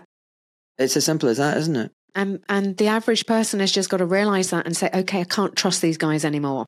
Whether it's Boris or Rishi or Keir, they're all in the big boys clubs. Keir Starmer's one of the forerunners of the Trilateral Commission in Europe. Rishi and David Cameron and all the rest of them are all on the World Economic Forum website. I mean, can I just say, let's go back a bit, right? To me, it makes sense that if you're going to have a committee that's going to decide on whether you should have vaccinations or not, they should be made up of people who are not involved in the industry yeah. and who will gain from the decision making. Yeah. So, for example, if you are promoting, if you're on this board, say you're on this board of vaccination, you're not going to be on that board if you're saying people shouldn't be vaccinated. Yeah. You're only going to be on that board if you're telling everyone you need to get this vaccine. Yeah. I mean, no one's going to be appointed if it, if they're going to go against. It just doesn't make sense, Yeah. right? It just doesn't. It's like saying you're the board of dog, you know, the dog association, and you're telling everyone to have cats. no, no, no. You know, you, it's just not going to happen. Yeah. So these people have conflicts of interest. Yeah. They're going to recommend vaccines. So how can they be on a committee deciding whether to appoint, uh, you know, authorize vaccines or have children vaccinated or not? Because they're naturally always going to say yes. Yeah. That's the only way they're going to look at things. Yeah. Their livelihoods, their careers, their promotions, their financial interests are all dependent on one answer, Yeah. one one decision. So my take on it is on these so important committees, you should have people who have got nothing to do with vaccines. Yeah. Now, some people might argue, well, you need to be an expert in the area to make that decision. Not really. I think what you need to be is an intelligent person Yeah. who can weigh up information, the pros and the cons, and, and, and ask the relevant people to provide the evidence Yeah. And then and then decide on the outcome and, and make a decision. And and they are not influenced in any way, whether the decision is yes or no, it doesn't make any difference to them. Their job will be secure. They are not going to be promoted depending on what decision you make to go. That's that's what it should look like. Yeah. So I don't know if you're familiar with the paper that Dr. Peter Doshi did. So he was a assistant editor of the BMJ. I've heard Um, his name and I've and yeah. I've seen him do a few things. Yeah, which Yeah. one was that? So before the jabs were approved, so I think his paper was somewhere around October, November 2020. Is he the one that was critical of it? Yeah. Yeah. And, and, and he's the kind of guy that to me you should have on this panel because basically what he looked at, he said, okay, there's a lot of vaccine vaccines in inverted commas because they're mRNA and viral vector technology. So we call them injections. There's a lot of injections in trials at the moment. So he really simply just looked at what are they testing? And he did a little table. And if you look at his paper from autumn 2020, there's this brilliant little table in it where he's got um, the Pfizer jab, the Johnson and Johnson jab, the AstraZeneca jab, Moderna. There was a Mm. Russian one, um, Sinovac or whatever. And he then just put down the left hand side um, which of these are testing whether or not you can stop transmission. And there's a cross in every box in that row. So none of them are testing transmission. Which of them are testing severity of outcome? None of them were testing severity of outcome. So he gets down to what are they actually testing? So they were all testing would you get a positive PCR test? Now, we all know that the PCR test was a joke. You run it to 45 cycles, you can basically work out that your chickens in the garden have got COVID. Um, no, don't say that. Don't say. Do I need to get masks on them? Oh, they're fine. Do I tell them to social distance? Climbing up and, and catching my eye. I need to tell them to social distance. Oh, we can come on to where the social distancing came from in a minute, if we remember. Let me scribble it down and then we'll come back to that one. Six feet, six, I'll- six, I'll. Tell you where it came from because I, I think it's all six, six, six. might be that. Um, yeah, so it was basically did you have a positive PCR test or not? And then, of course, the great whistleblow work that Brook um, Jackson did. when I need to get her on the podcast. I need to get her You on. do. When she was running the trials over in um, America. So the whole idea was that um, let's take the Pfizer trial. So you've got 44,000 people, 22,000 people have been given a genuine placebo, which Mm. for the Pfizer trial was a saline solution Mm. um, and the other 22,000 have been given this mRNA injection.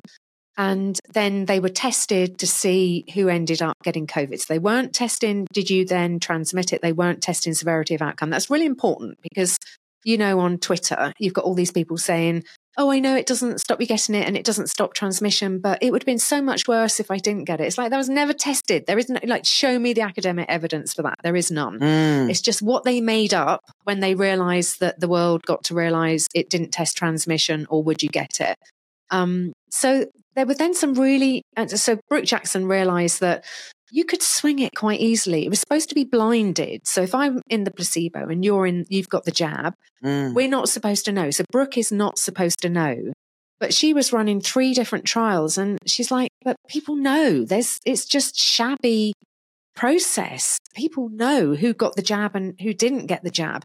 And then, of course, it's in your interest to give some great results for Pfizer because then Pfizer want to use your trial center again. Yeah. And that's really lucrative. So if you can sort of know that actually you got the jab and I didn't, um, then just keep testing me because at some point I'm going to test positive and then that's one positive result in the placebo arm. Do you know what? And and I what I've found out speaking to Hedley Rees, exactly what you're just talking about. Everything is outsourced. I wasn't aware of this. I wasn't aware that actually they don't even have the manufacturing capacity. Yeah. Everything they do, the the way the tests, the trials, everything, everything's outsourced. Yeah. It's just a, a it's a, a shiny label, few people working there, mainly marketing. Yeah. And that's it. Like even the AstraZeneca vaccine wasn't produced by AstraZeneca. Yeah. It was outsourced to another manufacturer. I can't remember the name of it. Um, it escapes me. But Hedley Rees messaged me to say, "Oh yeah, they they don't make it. There's another company that makes it." And that AZ vaccine, which is associated with so much harm and clots and whatnot, which was quietly just rolled away. No one talked about it because if you say it's publicly withdrawn, then it has to be investigated. I still think they're they're making another one. Well, Johnson and Johnson is also a viral vector jab. So uh, they are gene therapies. We need to call them what they are. They're gene therapies. They're trying, Absolutely. to, they're trying to get your cells to take on board certain instructions. It's just the message was delivered into the body in different ways. So with the AstraZeneca and the Johnson and Johnson, it was called a viral vector um, technology. So what they were, uh, AstraZeneca were basically giving you a chimpanzee virus that wasn't believed to be harmful to humans. Let's hope they got that bit right. But the virus then gets into your cells, and with it, it takes the message just, hey, make billions of these spike protein things. So, as we know, the Pfizer and the Moderna was giving the same message to the body, but giving it in a different way, Yeah. which was um, through but sort of putting in a lipid nanoparticle so that it would get into the cells. Um, the cells wouldn't be able to break it down before it got in. Um, and then it gives it the same instructions. So that that's what was sort of going on. But there's so much that people don't realize. So one of my favorite statistics about the trial is more than 99% of people in the trials didn't get COVID. I so. I would say, oh, can I have the placebo then? Because 99% of people who had the placebo didn't get COVID and they didn't get any, they didn't get any side effects. Um, I mean, actually the AstraZeneca placebo was a meningitis vaccine. So they did get some side effects because they were having a meningitis vaccine. This is the thing I've seen as well. Like, if you read the book Turtles All the Way Down, they're always comparing a vaccine with another vaccine. It's never with a true placebo, nothing, Yeah. you know, just water, sugar, whatever. Yeah. And just nothing. Yeah. They, they, it's always with another vaccine. Yeah. So, how do we know? So do you remember when they came out, and this is around December, just before approval? It was so close to approval. And Pfizer came out and said, um, we've got 90% efficacy on our jab. And people don't understand what that means. They're like, oh, that gives me 90% more chance of not getting COVID. Yeah. Um, so the numbers at that time, because I like numbers, do you know how many positive tests that was based on? Positive PCR tests, and we know PCR tests are complete, you know, nonsense. No idea. 94. What? So 85 had been found in the placebo arm, which is probably careful testing of people in the placebo to make sure you get a, a few number of tests. So 84 were in the placebo arm and nine were in the jab intervention. So if you take 85 minus 9 over 85, it's 90%. That's how they get the 90% relative risk.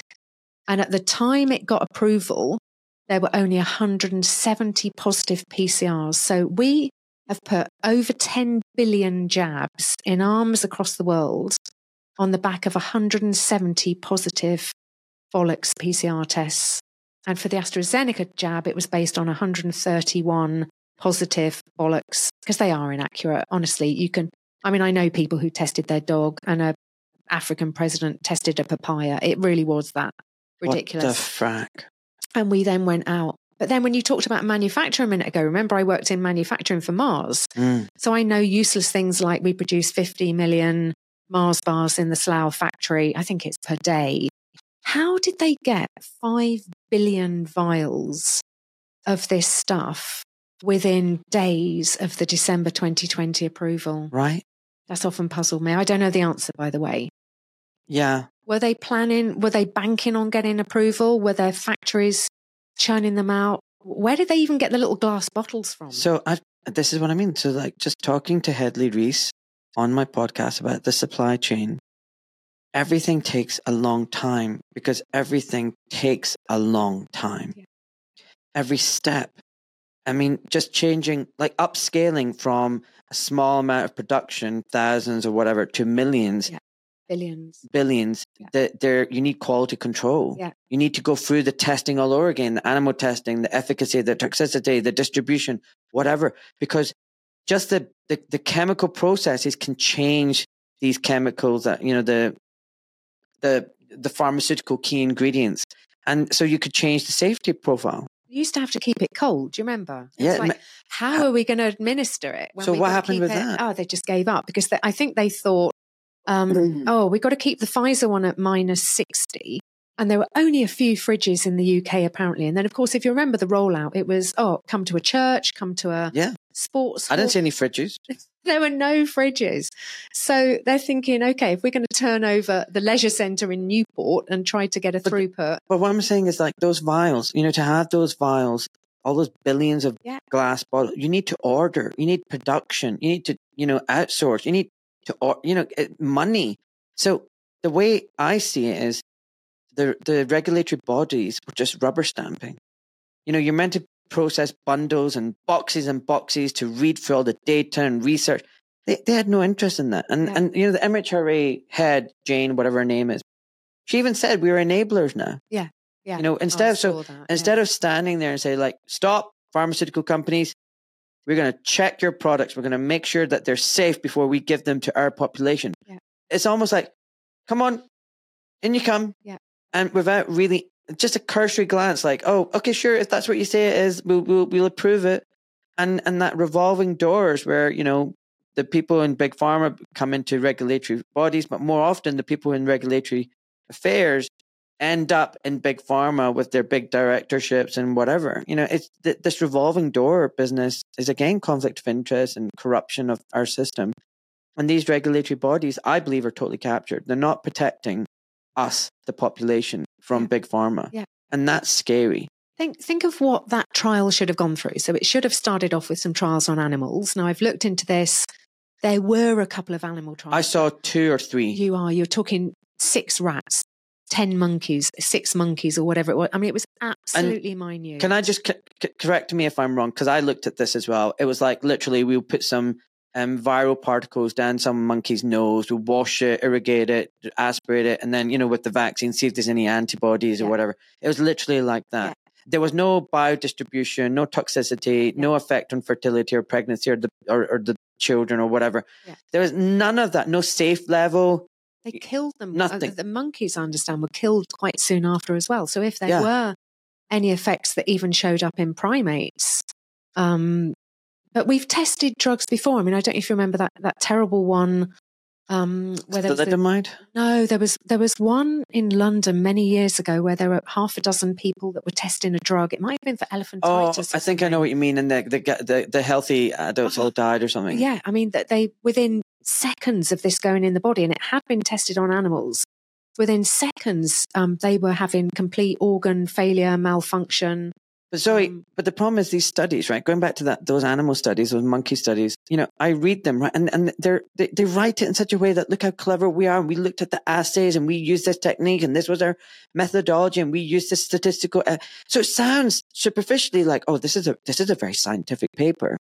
But when you cut through all of that, do you know what I saw? Bullshit. well, they didn't do. they were polishing turd. Yeah, phase one trials. I mean, they they they basically skipped almost all the processes. So phase one trial should be you've tested it on animals and you've tested it properly on animals. So then you give it to these sort of half a dozen human beings just to see if there is a completely different reaction.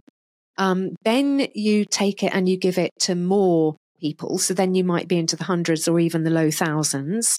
And then you're testing it over a period of tri- time. And that's your sort of phase two trials. When you get into phase three trials, you're testing it on thousands of people for whom it is intended. So at that stage, we should have been giving it to older people and vulnerable people. Because if you remember at the beginning, that was all that was supposed to be Mm. the, the recipients of this thing. Well, they didn't. Um, you know, I happen to know someone very fit, healthy, medical professional in her 40s who was involved in the AstraZeneca trial.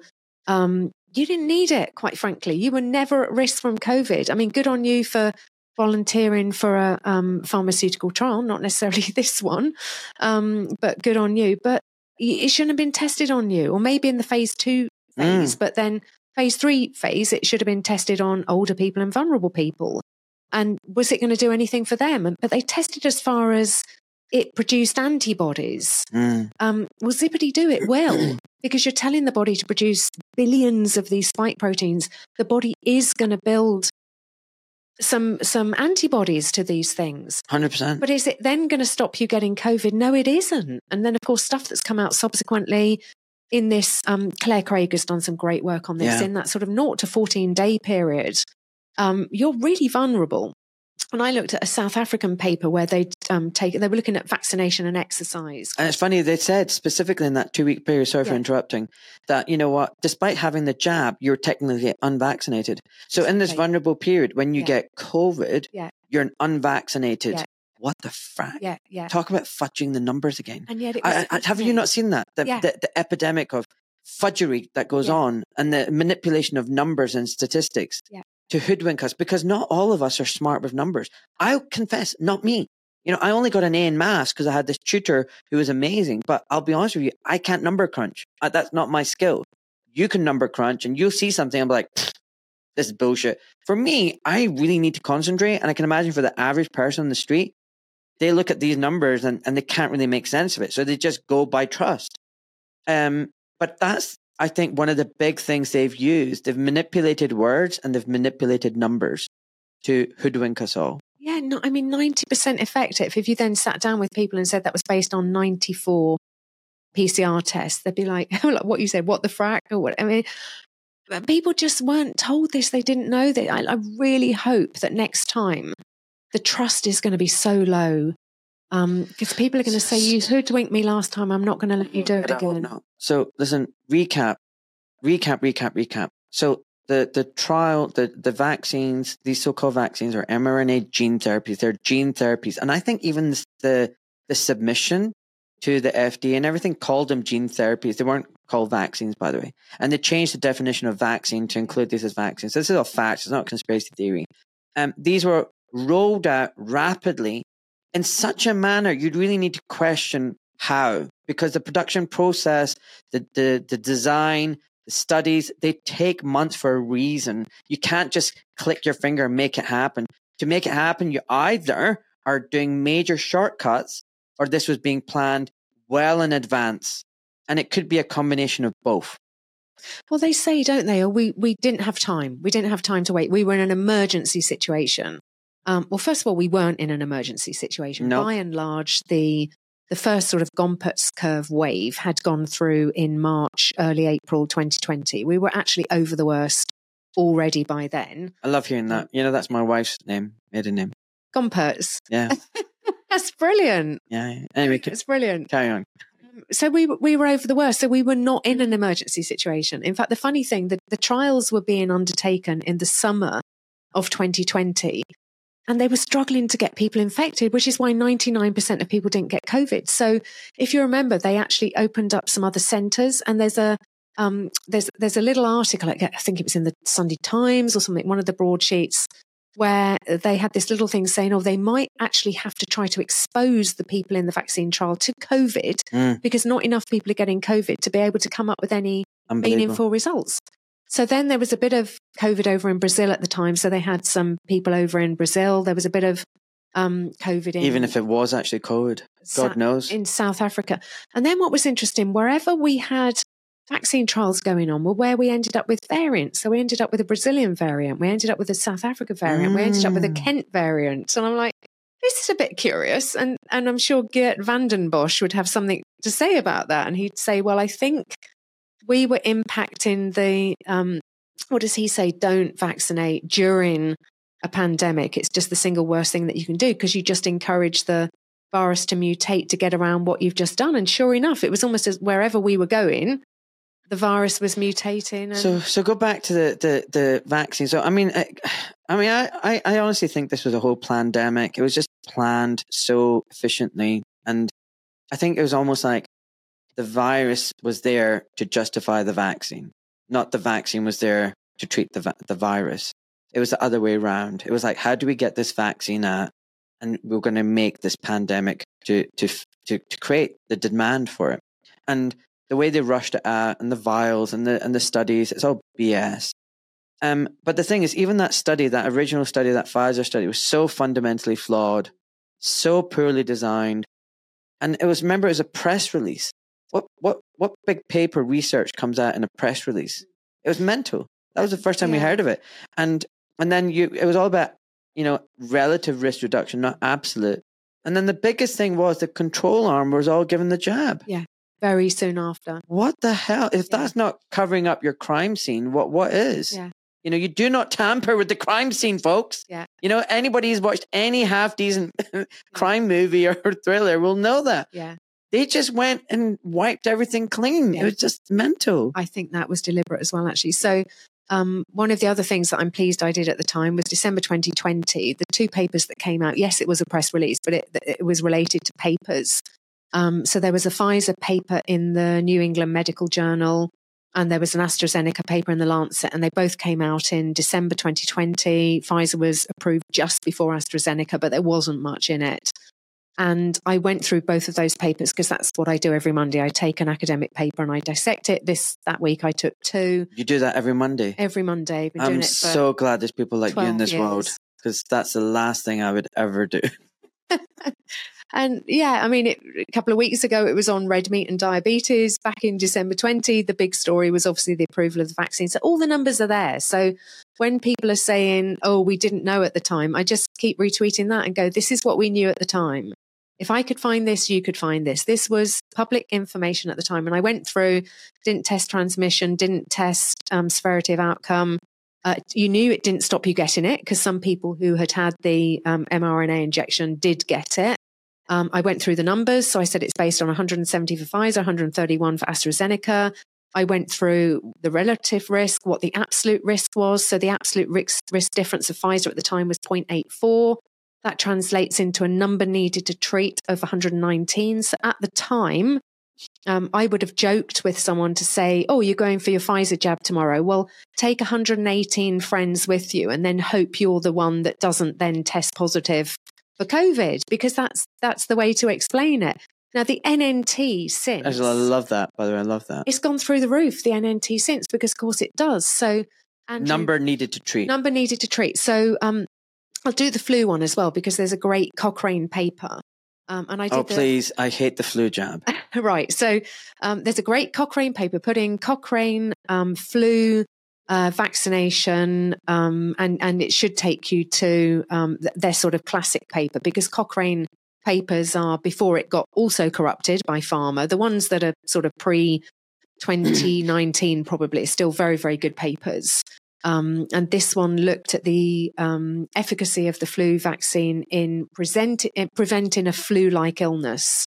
And it concluded that the number needed to treat was 71 um, which is just doing the kind of numbers that I did of what's the relative risk, what's the absolute risk, and then you can work out the number needed to treat from that. So, um, to put it into lay terms, my uh, we had somebody um, doing some painting on the house um, recently in the autumn and said, "Oh, I got to leave at four o'clock if that's okay." It's like, "Hey, you can go whenever you want. We don't mm. we don't mind." Mm. And he said, "Oh no, that's nice. I'm just going off to get my flu jab." And I said, "Oh, have you got your seventy friends with you?" And he said, What do you mean? I said, Well, you need to take 70 friends with you and then hope that you're the one that doesn't develop the flu like illness. Mm. It's like, What do you mean? It's like, Well, that's the number that you need to treat with the flu vaccine for one person to avoid a flu like illness, which might just be a bit of a headache and a bit of a sore throat. And hey, you cracked on, but you just didn't feel 100%. When you say it like that, it's, actually, it's actually insane. Why would you do it? Because then it's all risk. And then, you know, that the number needed to treat at the time, then you would have said. And this doesn't actually, sorry, sorry for interrupting. This number needed to treat for a flu like illness or whatever, COVID. What none of this actually also, what they never talk about is what is the actual risk of harm? Yeah. Because if you're going to talk about risk of benefit, there's always a risk of harm. Yeah. And no one ever, ever explains, by the way, this is your potential risk of benefit. 100, one in 180 needed to treat, but actually there's a one in 800 risk that you might have a serious problem. Yeah. You know, and if, if people were given that information, they'd be like, whoa, hold on one second. So that's what the efficacy is like. There's a Yeah. big chance of one in 180 that's not even going to make any difference to me. Like, so, you know, you know, it's just not going to make any difference to me. Like that, that lower an efficacy, but actually there's a risk as well.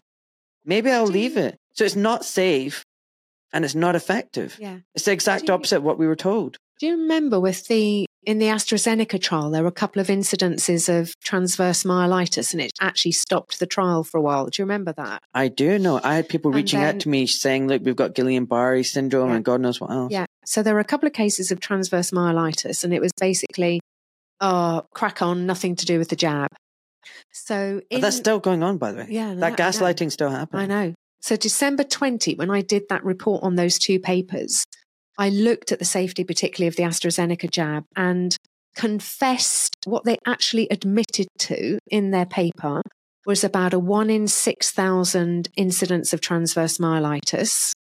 So you go to vaccinate, sorry, mRNA inject 60 million people in the UK, scale that up, you're going to get a lot of incidences of transverse myelitis. And that's what they were fessing up to. And that was having discounted a couple of cases that had happened along the way. So it was probably higher than that. Now, the normal incidence of transverse myelitis I went to have a look at, in normal circumstances, it's somewhere between one in a quarter of a million and one in a million. Wow. So your chance of getting transverse myelitis at some point in your life is somewhere between those two numbers. Let's say one in 600,000. Hmm. Your chance of getting that after having the AstraZeneca jab, as a minimum, what they owned up to was one in 6,000. Now, that's not a risk that I want to start taking for something that actually everybody had already had. Yeah. So it doesn't stop you getting something you've already had. And, and even the risks that we know about are too high. But then, of course, there was this other thing. It's like, if it, but it didn't even make sense. So, say for example, you've got measles. The last thing you would then want is a measles vaccination. You've had Yeah, it. You've yeah. got your immunity. Yeah. And what I didn't understand was again this bullshit hard sell. Like, oh, everybody needs a vaccine. You need a vaccine to try uh, to travel. Hold on one second. But significant, according to you and your daily charts and the massive number of people infected, you know, all of us have had COVID. Yeah. So why do we need it? Yeah. Why does everyone need it? Why can't you say, oh, actually, you know what? If you've tested positive or if you had COVID, you don't need the vaccine anymore. You're, you've got natural immunity. It was like, no. Yeah. Every single person. And that's, you know, that's when I popped my head up when the mandates came through. Because that was an existential threat for me Yeah. and everything around me. And it was a, a complete violation of medical ethics. You know, I was like, to hell with this. Yeah. To hell with this bullshit. And I, I just want to quickly ask you something. Why is it you're sitting over here and you're throwing me all this information? It's so logical, so reasonable.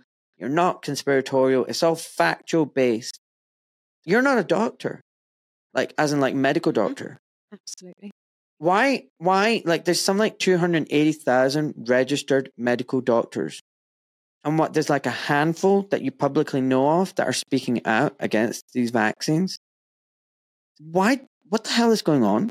Part of it is indoctrination. So I had a conversation with a junior doctor in about May 20, and we were talking about the lockdowns. And I said, I'm actually getting really quite concerned that they appear to be trying to keep us in lockdown until they've got a vaccine. And at the time, I didn't.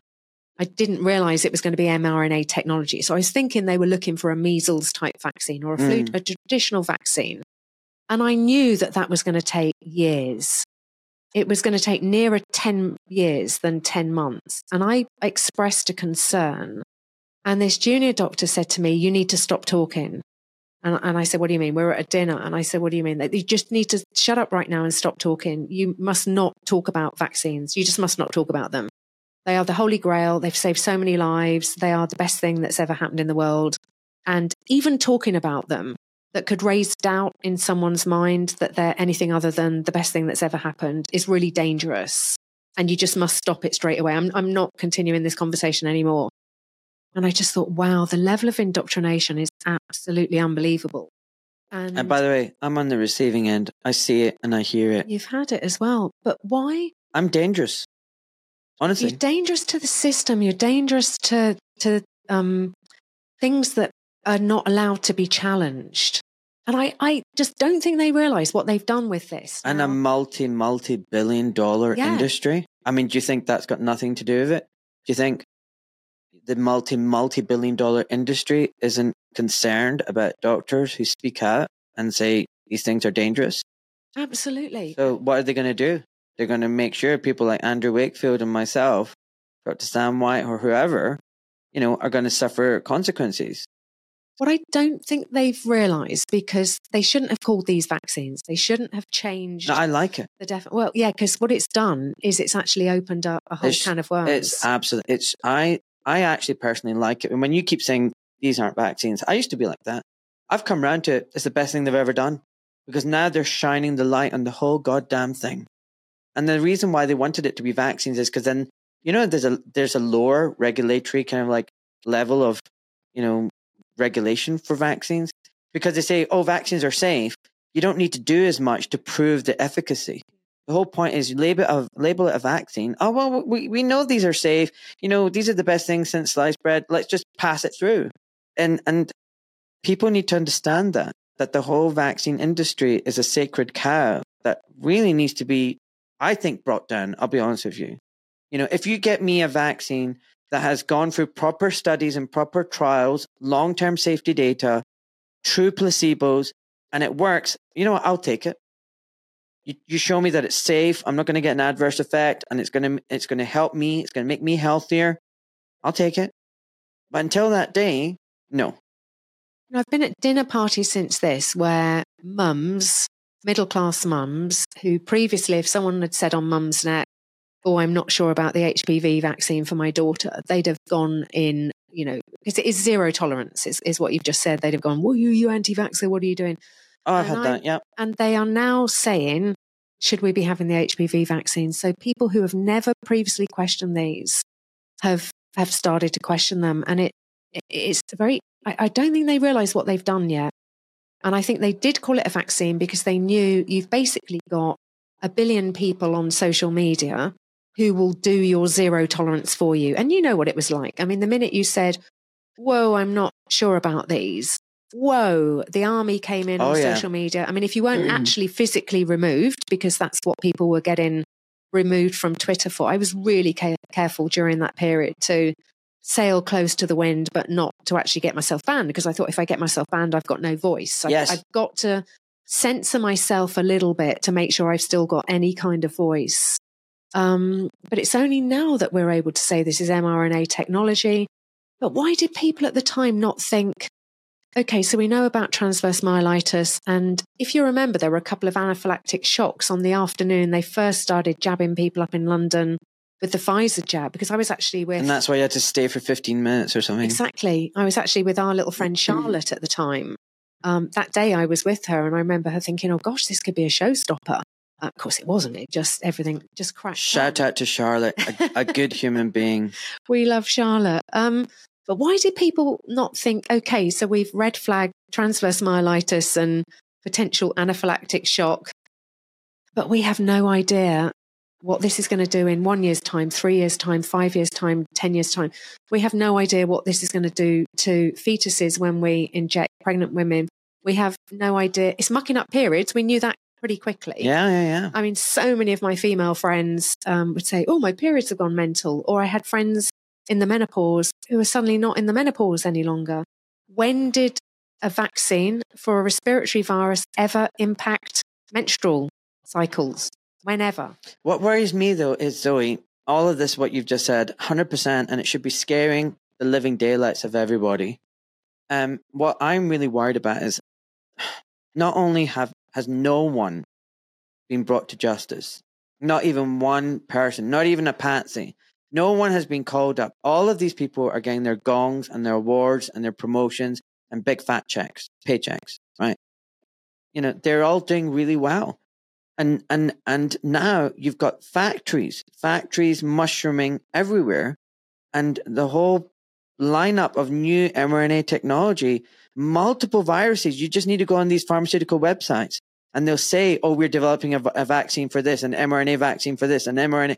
All these new conditions, and now for disease treatment as well, for cardiac problems and everything. So, you know, you and I know that ninety-five percent of disease is mal, you know, nutri- malnutrition, nutritional deficit, um, poor lifestyle choices, poor food, and it's not genetic. It's not g- disease. Most gen- diseases are not genetic. So actually, if you want to treat all these things, start eating properly, start being healthy in that regard. And but no, the the the focus is on all of these new vaccines, and I, I find that terrifying because they're building all this infrastructure and investment, and the government's funding and everything. They're not scared about getting into trouble. They're they they almost feel so cocky and self assured that we're going to get away with it again and again and again. That's what really terrifies me. The confidence that they have you know, because they wouldn't be putting money into this if if they were nervous about it. I tell you now, I will never consent to an mRNA injection. Well, never. What does it say on my hoodie? I don't know if anybody can see. I do not consent. Yeah. I'm uncaptured and I don't bloody consent. You know, um, and I think more people need to to know that. Yeah. Hopefully, after listening to you, more people will. Um, I really want to talk about statins. So let's talk about cholesterol. What is it? C27, H46. Oh, oh yeah. Yeah. It's not bad, is it? Yeah. Come on, you, you, must be impressed. So listen. one I keep in my head as well, actually. Yeah, me too. Yeah. Me too. Because again, one of those things where if you aren't totally bought in with the whole COVID pandemic, you should hopefully this will be a nice one to tease you in. Because like I think that once you start showing people a scam, hopefully that will make them a little thing in their brain start thinking, wow, if they've lied about this, mm. what else have they lied? Spoiler alert, everything. yeah. everything, folks. But anyway, like don't drink tap water. you know, you know, every, everything. But statins is a big one because like it's a multi-billion dollar industry. You know, even one, I think Lipitor or something like is like 12, 15 billion dollars. And way more than that. Way, way more. And yeah, there's it's, so it's, many of them now. Yeah. And and this thing is built on the concept that, you know what, cholesterol is bad. Get your cholesterol down. And you know what, you you you know, everyone who gets a heart attack, high blood pressure, diabetes, you should get on cholesterol. But the thing, um, a statin. But that goes against everything I've learned about cholesterol. Cholesterol is a basic, essential building block for so many things in your body, like hormones, everything.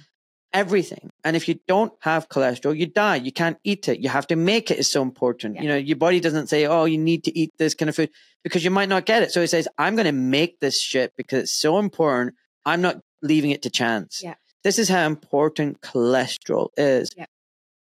You're the cholesterol lady. well, share your wisdom about cholesterol so that in the next 10, 15 minutes, no one will want to be on a statin.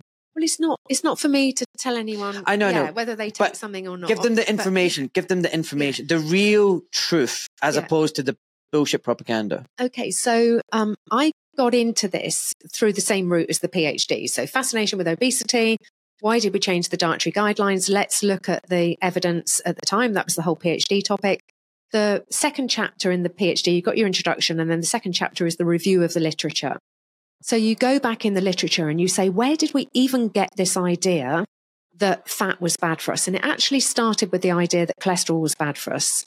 So it started with some Russian pathologists at the turn of the 20th century. So this is the early 1900s and men were just they, they hadn't even really got the term heart attack by then. That came mm. in around 1948 um, into the sort of you know the medical terminology.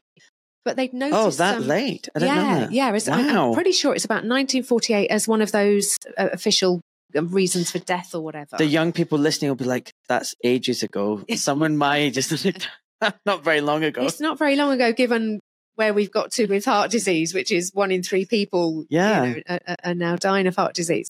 So these early pathologists had noticed um, some men who'd kind of died suddenly. Um, and because they were pathologists, they'd cut them open and they'd realized that there was some sort of kind of blockage in the arteries, which was obviously what had then stopped the blood getting into the heart. And that's what they call the widowmaker. Mm. Um, so they looked at what was blocking up the arteries and they would see at the scene of the damage, they would find lipids, fat. Um, and one of the lipids that they would find would be cholesterol. So, not unreasonably, one of their hypotheses was the cholesterol has caused the blockage. Mm. Now, a different way of looking at it, and Natasha Campbell McBride would use this analogy, would be that's like saying that when you arrive at a fire, the firefighters are there and therefore they must have caused the fire. She told me that. Yeah, they, I they love didn't. her. They didn't cause. I know Natasha. I spoke with her at conferences, and I loved that analogy. So I always credit her with that. And it's the same with cholesterol. It didn't cause the damage. It was actually there to repair the damage. So um, cholesterol is traveling around in our bodies all the time, as you say. You gave a great intro. The body is making it. We can't leave it to chance that we would get it from food. So they had this early idea that cholesterol was somehow implicated in this heart disease, sudden death, even though they didn't call it heart disease at the time. So they started off by experimenting on rabbits and they fed them purified cholesterol. And sure enough, the rabbits ended up in a bad way. But rabbits are herbivores and cholesterol is only found in foods of animal origin. So vegans don't eat cholesterol because they don't eat meat, fish, eggs, and dairy. And meat, fish, eggs, and dairy contain cholesterol. So massive nutritional flaw, dear pathologists of the early 20th century. You were giving the wrong food to the wrong animal. Mm. So it wasn't a prize that they sort of clogged up. Wind forward about 50 years, along comes Ancel Keys, and he um, looked at this and said, hmm, I'm quite interested in cholesterol. So he then tried the experiments again, but on humans. So he tried to feed humans um, cholesterol. He tried to increase their blood levels of cholesterol by various means. And he actually concluded cholesterol doesn't matter. Dietary cholesterol, you know, unless you're a rabbit or a chicken, it just doesn't matter. It's just not an issue. But people didn't realize that he'd said that. So that's where we should have said cholesterol's not an issue, end of, move on, happy days. But we didn't. It was still in people's minds that cholesterol was an issue. And he turned his attention to fat and he said, I think it's total fat, which is where the germs of the whole Senator McGovern stuff started um, getting formed. He said, I think it's total fat. Then he did the seven countries study, uh, which was a brilliant study, don't get me wrong. But by the end of the seven countries study, he said, you know what? I don't think it's total fat, but I think it's saturated fat. But his idea of saturated fat was cake and ice cream. Mm. It's like, yeah, they've got saturated fat in them, but they've got sugar and flour and other stuff in Yeah. them. So you're blaming the wrong thing. So there've just been so many nutritional errors along the way. But we ended up with this idea that cholesterol causes heart disease. And then, of course, Bad cholesterol, good cholesterol. don't even start. So that, know, that was right? a revelation for me. So I, when I first heard that term, I'm like, okay, so the chemical formula for cholesterol is C27H460. What's the chemical formula for the bad version? And what's the chemical formula for the good version? Oh, of course, it's the same. isn't one. I know. There isn't one. But this this is one of the things that starts waking people up because they've all been to the doctor Yeah. and they've had their blood test and they're like, oh, your bad cholesterol's not very good, but you know, your good cholesterol is not too bad. So you know, there's some good news. So for those people who are listening who don't know, you and I Right. clearly know, I'll explain it. and you know, explain the whole yeah, so I'll explain it. lipoproteins and how it's Yeah, yeah, yeah. Not, not water soluble and Yeah, all yeah, that. yeah. Right. So all that. If you get a glass of water and you get some olive oil and you drop some olive oil in the glass of water, it doesn't mix, it just sits on the top. Mhm. So the body needs you to transport lipids, fats around the body because every cell needs fats. It needs these vital fats to do their vital work. But you can't Cells put- are made out of fat, Exactly. You you can't put those fats in the bloodstream. Think of blood is water mainly water. Yeah. and lipids are the fat. So you can't put that olive oil in the bloodstream because it is going to clog up your arteries. It's not going to be a very good thing. So the body is just brilliant, which is why we should leave it alone and not block pathways. So the body says, right, I'm going to make these things and they're going to be called lipoproteins, sort of lipo from fat and protein. We know that word. I think of them as little taxis. And my little Oh, I like that. Yeah. my little taxi is going to be water friendly on the outside because it needs to travel through the water blood. And it's going to be fat friendly on the inside because it needs to carry those fats and they need to be happy. So the little taxis are going around the bloodstream. And there are five main little taxis. And in order of size, they are chylomicrons, um, VLDL, very low density lipoproteins, intermediate density lipoproteins, IDL, LDL, which is the one that they tell you is bad cholesterol, and then HDL, which is the one they tell you is good cholesterol. So LDL stands for low density lipoprotein. Mm. Um, and it just means that the cargo is packed a little less tightly than the HDL, which is high density, tightly packed cargo. Mm. But they are lipoproteins, they are taxis. Now, those taxis carry cholesterol, phospholipids, protein, and triglycerides. They don't just carry cholesterol, they carry the four main fats that the body needs and all the cell needs. And then the taxis go off around the body to drop their cargo off when the cells, so that the, like the LDL taxi will go around and, and cells have got an LDL receptor. And if they need the cargo from that LDL in that cell, they need some of those phospholipids or cholesterol or whatever. Then the receptor will grab the little taxi and it can then offload its cargo. And then the taxi goes off around the bloodstream and takes back any the HDL taxi will then actually take back any that's not been used um, back to the liver for recycling, not for the body to get rid of. If, mm. if, it was so bad for us, then surely the body would get rid of it, but it doesn't. It's still making it, so it just recycles it. So next time you're with your GP and your GP starts talking about good and bad cholesterol, please correct them. You've got to say, Doc, I'm sorry, I heard this podcast and this is nonsense. There's no such thing. Or ask them, what is the chemical formula for bad cholesterol? And then tell me the chemical formula for good cholesterol.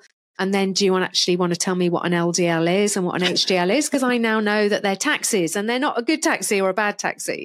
They're just taxis with different density yeah. packed lipoproteins. Um, and why would your body be making cholesterol if it's trying to kill you? Yeah. Um, it just doesn't make sense. There's that would be the first real design flaw in the body. You know, your body can keep your pH level within like nothing range because it would kill you if it went too far outside. It keeps your blood pressure. If you if you do the right things and look after it, it will keep your blood pressure. Everything's fine tuned. It's brilliant. It'll keep your temperature absolutely brilliantly tuned. It keeps it all fine tuned. Isn't it amazing? Statins are so unbelievably lucrative that when they realized they they they could control they could stop the body not entirely you know if statins stop the body making cholesterol you would take a statin and drop dead. Um, and in a way, it's a shame that that didn't happen because then it would have kind of put the kibosh on the whole industry. Mm. They don't stop it completely, but they do. They do stop it. They will lower your cholesterol. They will impair what is known as the mevalonate pathway, which is the pathway by which the body makes cholesterol. Um, but the mevalonate pathway, if, if you actually look at that, Google it, right down the bottom of the pathway where you've got sort of cholesterol as, as sort of one of the final outputs, You've also got an enzyme called CoQ10, which is actually the energy, the body's energy spark plug. In fact, quite often, if you go, to you need a, it for your mitochondrial function. Exactly. So if you go to a functional therapist or something, and you're saying, "Oh, I'm doing the right thing. I'm sleeping. I'm taking vitamin D. I'm getting sunshine. I'm eating well." But I just got no energy at the moment. They might well say, well, look, take CoQ10 for a couple of months mm. and just see if it makes a difference. It's your body's energy spark plug. Let's just see if it sparks things up. And that's downstream of blocking the mevalonate pathway. So it is going to impact your mitochondrial function. So statins affect your M's. They affect your muscles. They affect your mind. They affect your memory. They affect myocardium. Your myocardium. They affect your mojo. um, they affect so many. So things. I've got a theory. I've got a theory. Sorry, I mean you've described it beautifully. So I've got a theory about with big pharma, conspiracy theory. um, I've got a theory that like with the jabs and these drugs, they don't actually i don't i don't believe in this depopulation like we're going to kill everybody kind of thing because straight away people would be like up in arms and you know no one would take it they want the sweet spot where you get sick and it's done in such a way slowly insidiously where you can't even blame it on the product and actually what it will do is profit the company but it opens up even more things because you need other drugs to deal with the problems that are arising. You need more intervention, more medical help. You need to be more dependent on the system. And just look at these vaccines that we've got now. We've got people getting sick from so many different myriad of complications because the reason why is it affects every part of your body now. Like you're saying, menstrual irregularities, myocardial, you know, neurodegenerative. There's a list, I think, with Pfizer published, like God knows how many thousands of adverse reactions.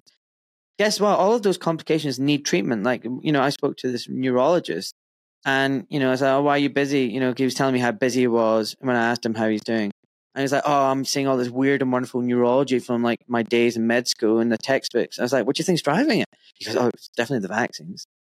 You know, so people are now profiting from the misery. The hospitals are seeing and treating and investigating, and these people are now in the system and they're sick. And I think it's the same with the statins. You know, you start with one statin, and you know, suddenly you got complications. You've got other problems.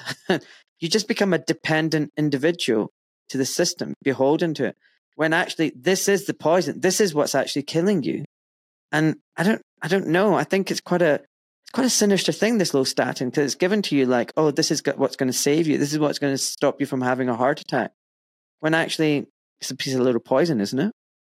I I, I mean, I love a good conspiracy theory. Don't get don't get me wrong. If I'm at a, a dinner party and somebody mentions the word conspiracy theory, I'm all ears. I'm, I'm because I'm this natural skeptic. I will be naturally filtering it through. Um, I can believe that, but I've actually got a different view. I'd love to hear it. I I'm open minded. I think there are so many people who absolutely 100% believe that cholesterol is bad. I think the training of doctors is so effective. We know they only get four hours on nutrition. Um, we know what they get taught, and I didn't even get that. So they do. They do get this sort of. You can only call it indoctrination. And I think the Harvard Medical School students once, um, this was many, many years ago, they worked out all the conflicts at Harvard and they actually went to the university and said, look, are we actually being taught medicine or we, are we being taught by the pharmaceutical industry? Because that's kind of how it feels to us. And I think medical students are taught by the pharmaceutical industry. And yes, I do think that there are some people who've worked out this is really not good. And actually, I wouldn't want my loved one on these because it is going to affect all of their memory, mojo, and all the rest of it. But I think the vast majority actually 100% believe that cholesterol is bad for you. They actually believe that there is cholesterol in your arteries. They don't realize that it's in a lipoprotein. Um, you know, people will say, oh, saturated fat clogs up your arteries. And I just burst out laughing. It's like, you, you do eat your food, don't you? You're not injecting it into your arteries. Because trust me, the only way that saturated fat can clog up your arteries is if you inject it into them. There is no way it can leap out of your digestive system and end up in your arterial system. there really isn't. Think about it, folks. Um, so I really do believe they, they buy it. And, and I've had um, Bupa, you know, have to go for a company medical when you work at these, you know, Mars and SmithKline Beecham. And I've had those company medical doctors, in all seriousness, looking at me saying, "Oh, you know, your your cholesterol's fantastic. You know, your good cholesterol and your bad cholesterol." And I just think, do I want to fight today or should so I just? It's not. It it's not the doctors that I'm talking about. I'm talking about the pharmaceutical companies. They must know that this is all BS. Like, I think they buy it as well. I really do think a lot of people buy it. I really, I think a lot of people who are writing these papers, I think they're getting a lot of money to buy it. Um, and I'm, I'm, I'm just not someone you can buy. So hey, I remember a dietitian contacted do me. Want, do you want to get my cap uncaptured? this dietitian said, "Oh, um, you know, approached me and said, oh, um, Kellogg's, um, we, we, could could we do some joint work for Kellogg's?" And I'm like, "Nah." He's like, "You don't know, what, you don't know what they're offering. I don't want to know." There's no price. I'm not doing it. I, I think Kellogg's is shit. So I'm sorry, it's not happening. Um, so you know, when you're when you're uh, doing these academic papers or when you're making these drugs or when you're selling these drugs or making money from these drugs, I don't think you're too skeptical. I don't think there's a little voice in the back of your head going, Oh, do I really want my million dollars a year? Or should I really think if blocking the mevalonate pathway is a, a terribly good idea or not? I think a lot of people are just not questioning stuff. It's like when Boris said, stay at home and don't go out in the sun for more than an hour a day. And whatever you do, don't get any vitamin D. And um, would just lock you down. And... Do you know why that one hour a day business? Because then they didn't break the Geneva Convention, how you treat prisoners. Oh, no way. I didn't know that. Yeah, yeah, yeah. No way. Yeah, it's really dark. Oh, holy moly. Yeah. Hey, we didn't do the social distancing. So, oh, yeah, do that, if, do that. If you go on my site and you put in social distancing, there's a, a, blog post on that one as well. Um, so, that came from a review of SARS CoV 1. And some people had looked back at SARS CoV 1 and said, right, let's look at all the trials that were done at the time that tried to investigate who ended up getting SARS CoV 1. And so um, there were various trials, and they'd look at because um, there were some quite big households over in the in the Far East and Hong Kong and all the rest of it. So you might have ten people in a household, and you go home with SARS-CoV-1, and they would then look at who got SARS-CoV-1. And it was the person who was sharing a room with you. So it was your partner. If you were in, uh, you know, not uh, frail, it was your carer. Um, it was the person who sat next to you around the dining table, the per- person who sat where you are, chances are didn't get. So they basically said, what's that, a couple of meters, sharing a bed, end of the table, couple of meters. So it was generally the people who were within a couple of meters who were getting SARS CoV 2. Okay, they weren't just within a couple of meters, they were having sex, they were sharing bodily fluids, they were sharing food, they were sharing the same bed, they were in the same apartment. This is not you were in a supermarket two meters away from someone and that was never tested. It sounds so scientific. Or it was on a plane, and Bloody it was hell. it was the people in the row in front and the row behind. Oh. That's ah. where it came from. Do you remember? Do you remember when they, they had these face shields and a mask? Remember when they had perspex screens? Like, Oh you yeah, know, yeah. trapping the virus behind the screen. yeah, because Yeah. the virus can't go round. Yeah. It can and then go they straight. push your shopping round the screen. Right. Right? I mean, Yeah. like, I mean, it's lunacy. It was mad. It was a mad time, and we need to remember it was mad. Otherwise, we'll do it again, and we, We mustn't need- do it again. Hundred percent. We need to remember how mad it was, and pe- Yeah. I think this is the problem. People keep forgetting. I mean, look. In summary, right? Don't trust government. Don't trust science. Don't trust the experts. Question everything. Question everything. Question everything. Yeah. Um. Question this. Don't trust me. Yeah. Go look at my website. Pick apart my blog. Question what you're saying. Hundred percent. I mean, the funny thing is, someone, someone, someone said recently, "Oh, I, I really like your podcast, but I don't agree with everything you say." And I, I replied, Great. Dude i don't i didn't agree with myself last week. Like how can i expect you to agree with me when i don't even agree with myself from just a few days ago? Yeah. Like the whole point is that you're meant to question everything Yeah. all the time even yourself. Yeah. Like, i question my sanity every day. I was telling you this you know when we came i was like how could i be wrong? Like am I, have i just lost a plot? Have i just gone down some weird conspiracy theory and you know just given up my con- career and my livelihood for just no reason? No no, I think all my doctor colleagues are, are at fault. They're, they've got they've got they need to do some soul searching and self reflection and have a bit of humility. See, I don't I don't mind people making mistakes or getting things wrong. So I don't mind people even being brainwashed because you know I to extent I've been brainwashed in the past. So everybody makes mistakes. What I mind is when you're very arrogant and rude and vindictive and abusive and cruel because you don't think the way I do. I'm better than you. I'm going to make sure you suffer as a consequence.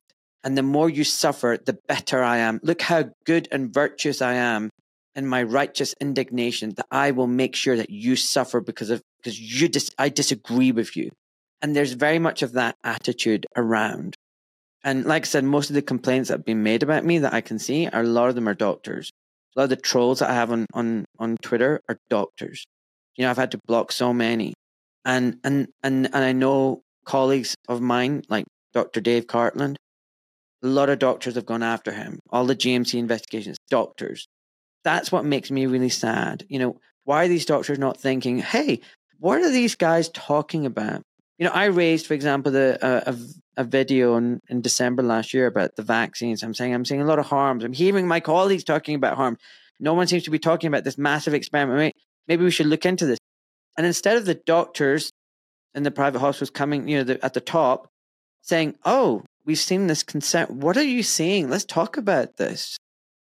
What I got was, stop your social media activity. Take down these videos. Otherwise, there'll be repercussions. Mm-hmm. How- that's what I'm angry and upset about. Like the doctors have forgotten the basic tenets of medical ethics.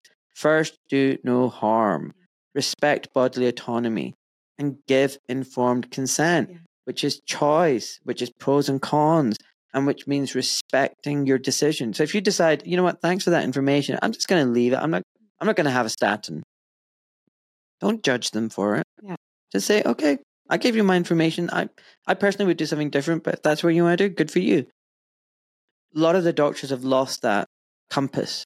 If you look at the NHS definition of informed consent, I remember looking at it at the time, and it was there must be absolutely no coercion and no coercion from medical professions, friends, or family. Yep. None whatsoever. So, you know, I was with my dad once and he'd come back from a cruise and he got a urinary tract infection and they they thought he had a prostate problem. So he'd been um, fitted with a catheter and then it had sort of come off and they thought things were okay. But then he got into this sort of emergency situation. And he couldn't pee. So I rushed him into the L&D and there's this junior doctor in there and he's in the little cubicle and he's going through all the informed consent. And I'm like, dude, please put a catheter on him. He's in agony. And my dad is just like, please just do it. You know what you need to do. I mean, he was, you know, his blood pressure was going through the roof. And this guy was, no, I've got to take you through informed consent. I, and you need to know what I'm about to do. And you need to know what the complications could be. And you need to know. Mm. Dad is just like, for frick's sake, will you just do it? Um, and then I feel like that right now. My tiny bladder's bursting. Oh, do you know mine is as well? Yeah, we'll wrap up- we we'll wrap up soon. About 15 hours. Yeah, we? we'll, we'll wrap up soon. Anyway, carry on. Oh, so I mean, and then you just compare that with when you walk into a sports hall and there's some GP receptionist who's been trained up in administering jabs and Right. isn't even going to do the, you know, the uh, aspiratory method or whatever it's called, and possibly chuck it into your arteries and hey ho, let's just hope you don't get. Aspiration. Aspiration. Thank Yeah. you. I couldn't couldn't think of the word because when your bladder needs to I know, right? right. So we'll wrap up really quick. What I was going to say when you were talking about your doctor friends, having been an HR director for quite a period of time, okay, I'm now a you know sort of food interest person, um, public health um, research, research doctor, not a medical doctor. There's a certain type of person that can only feel good about themselves by putting other people down, and that's Mm. a really sad kind of person because your esteem should come from you. Mm. And if your esteem comes from you, you don't mind giving credit to anyone else because you're quite cool with the contribution that you've made and you're okay with yourself. Um, so it just seems a real shame when these doctors are like, well, I'm going to feel morally superior and virtue signal and virtuous and all the rest of it by putting down Kikin Ahmed and David Cartland and Sam White and others that have spoken out. Why did you need to do that? I mean, what is with your own ego that you were feeling so bad about yourself that you had to go in and, and do that? I don't get it. yeah. Anyway, we're going to be fighting each other, aren't we, for your, No, you go your first. broken toilet seat? No, don't. so Unless Andy's completely trashed the whole lot. I think yeah. he might but have fixed it. He's an engineer. no, there's a screw missing. So um, basically, yeah, I think part of it again, it comes back to that societal thing where you know people like to virtue signal. They like to show out to their tribe. Look at me. Look how good I'm. One of you. I belong to you. Look- what I've done. And um, to me, it's the laziest form of doing good. You know. Um, and and again, this is what I mean. We we've got major problems in our society, in our judiciary, in our regulatory bodies, in our education system, in our health system, in our politics. It- It's quite sad, you know. And unless we identify them and diagnose them, you can't treat them. And that's why, you know, I always used to say to my patients, um, and still do the the few that I can still see, you know, unless you've got a diagnosis, you know, what's the treat? What's the treatment? How can you treat it? Like, you know, the reason why you've seen A, B, and C therapists, doctors, and, and not got any better is because they've all been treating, you know, nothing. They've just given you things without actually addressing what your problem is and saying what it is. And we need to call out and diagnose all the problems we're seeing in the world today so that first we accept there is a problem and then think, right, how do we go about fixing it? And I don't have the solutions. I've got ideas about them, but we need to, we need to talk about them. Anyway, you know the question now that I'm going to ask you. Because I listened to your podcast. Oh, God bless you. Um, it's a shame, you know. I, I was looking at the stats. Do you know, sixty-five percent of people only get to the end. oh, really? Yeah, Okay. and it's so sad because I feel like near the end is the best, and a lot of people just drop out. And Oh, I liked um, Sukrit Bhakti. I don't know how to pronounce it, but he, Yeah. I listened to him recently and he did those three Buddhist things at the end, like don't be greedy. What was the other one? Don't say bad Oh, things. now.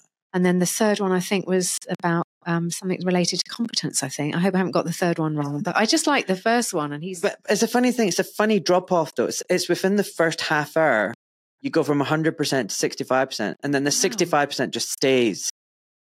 It's really funny. I, I need to do a Substack on that.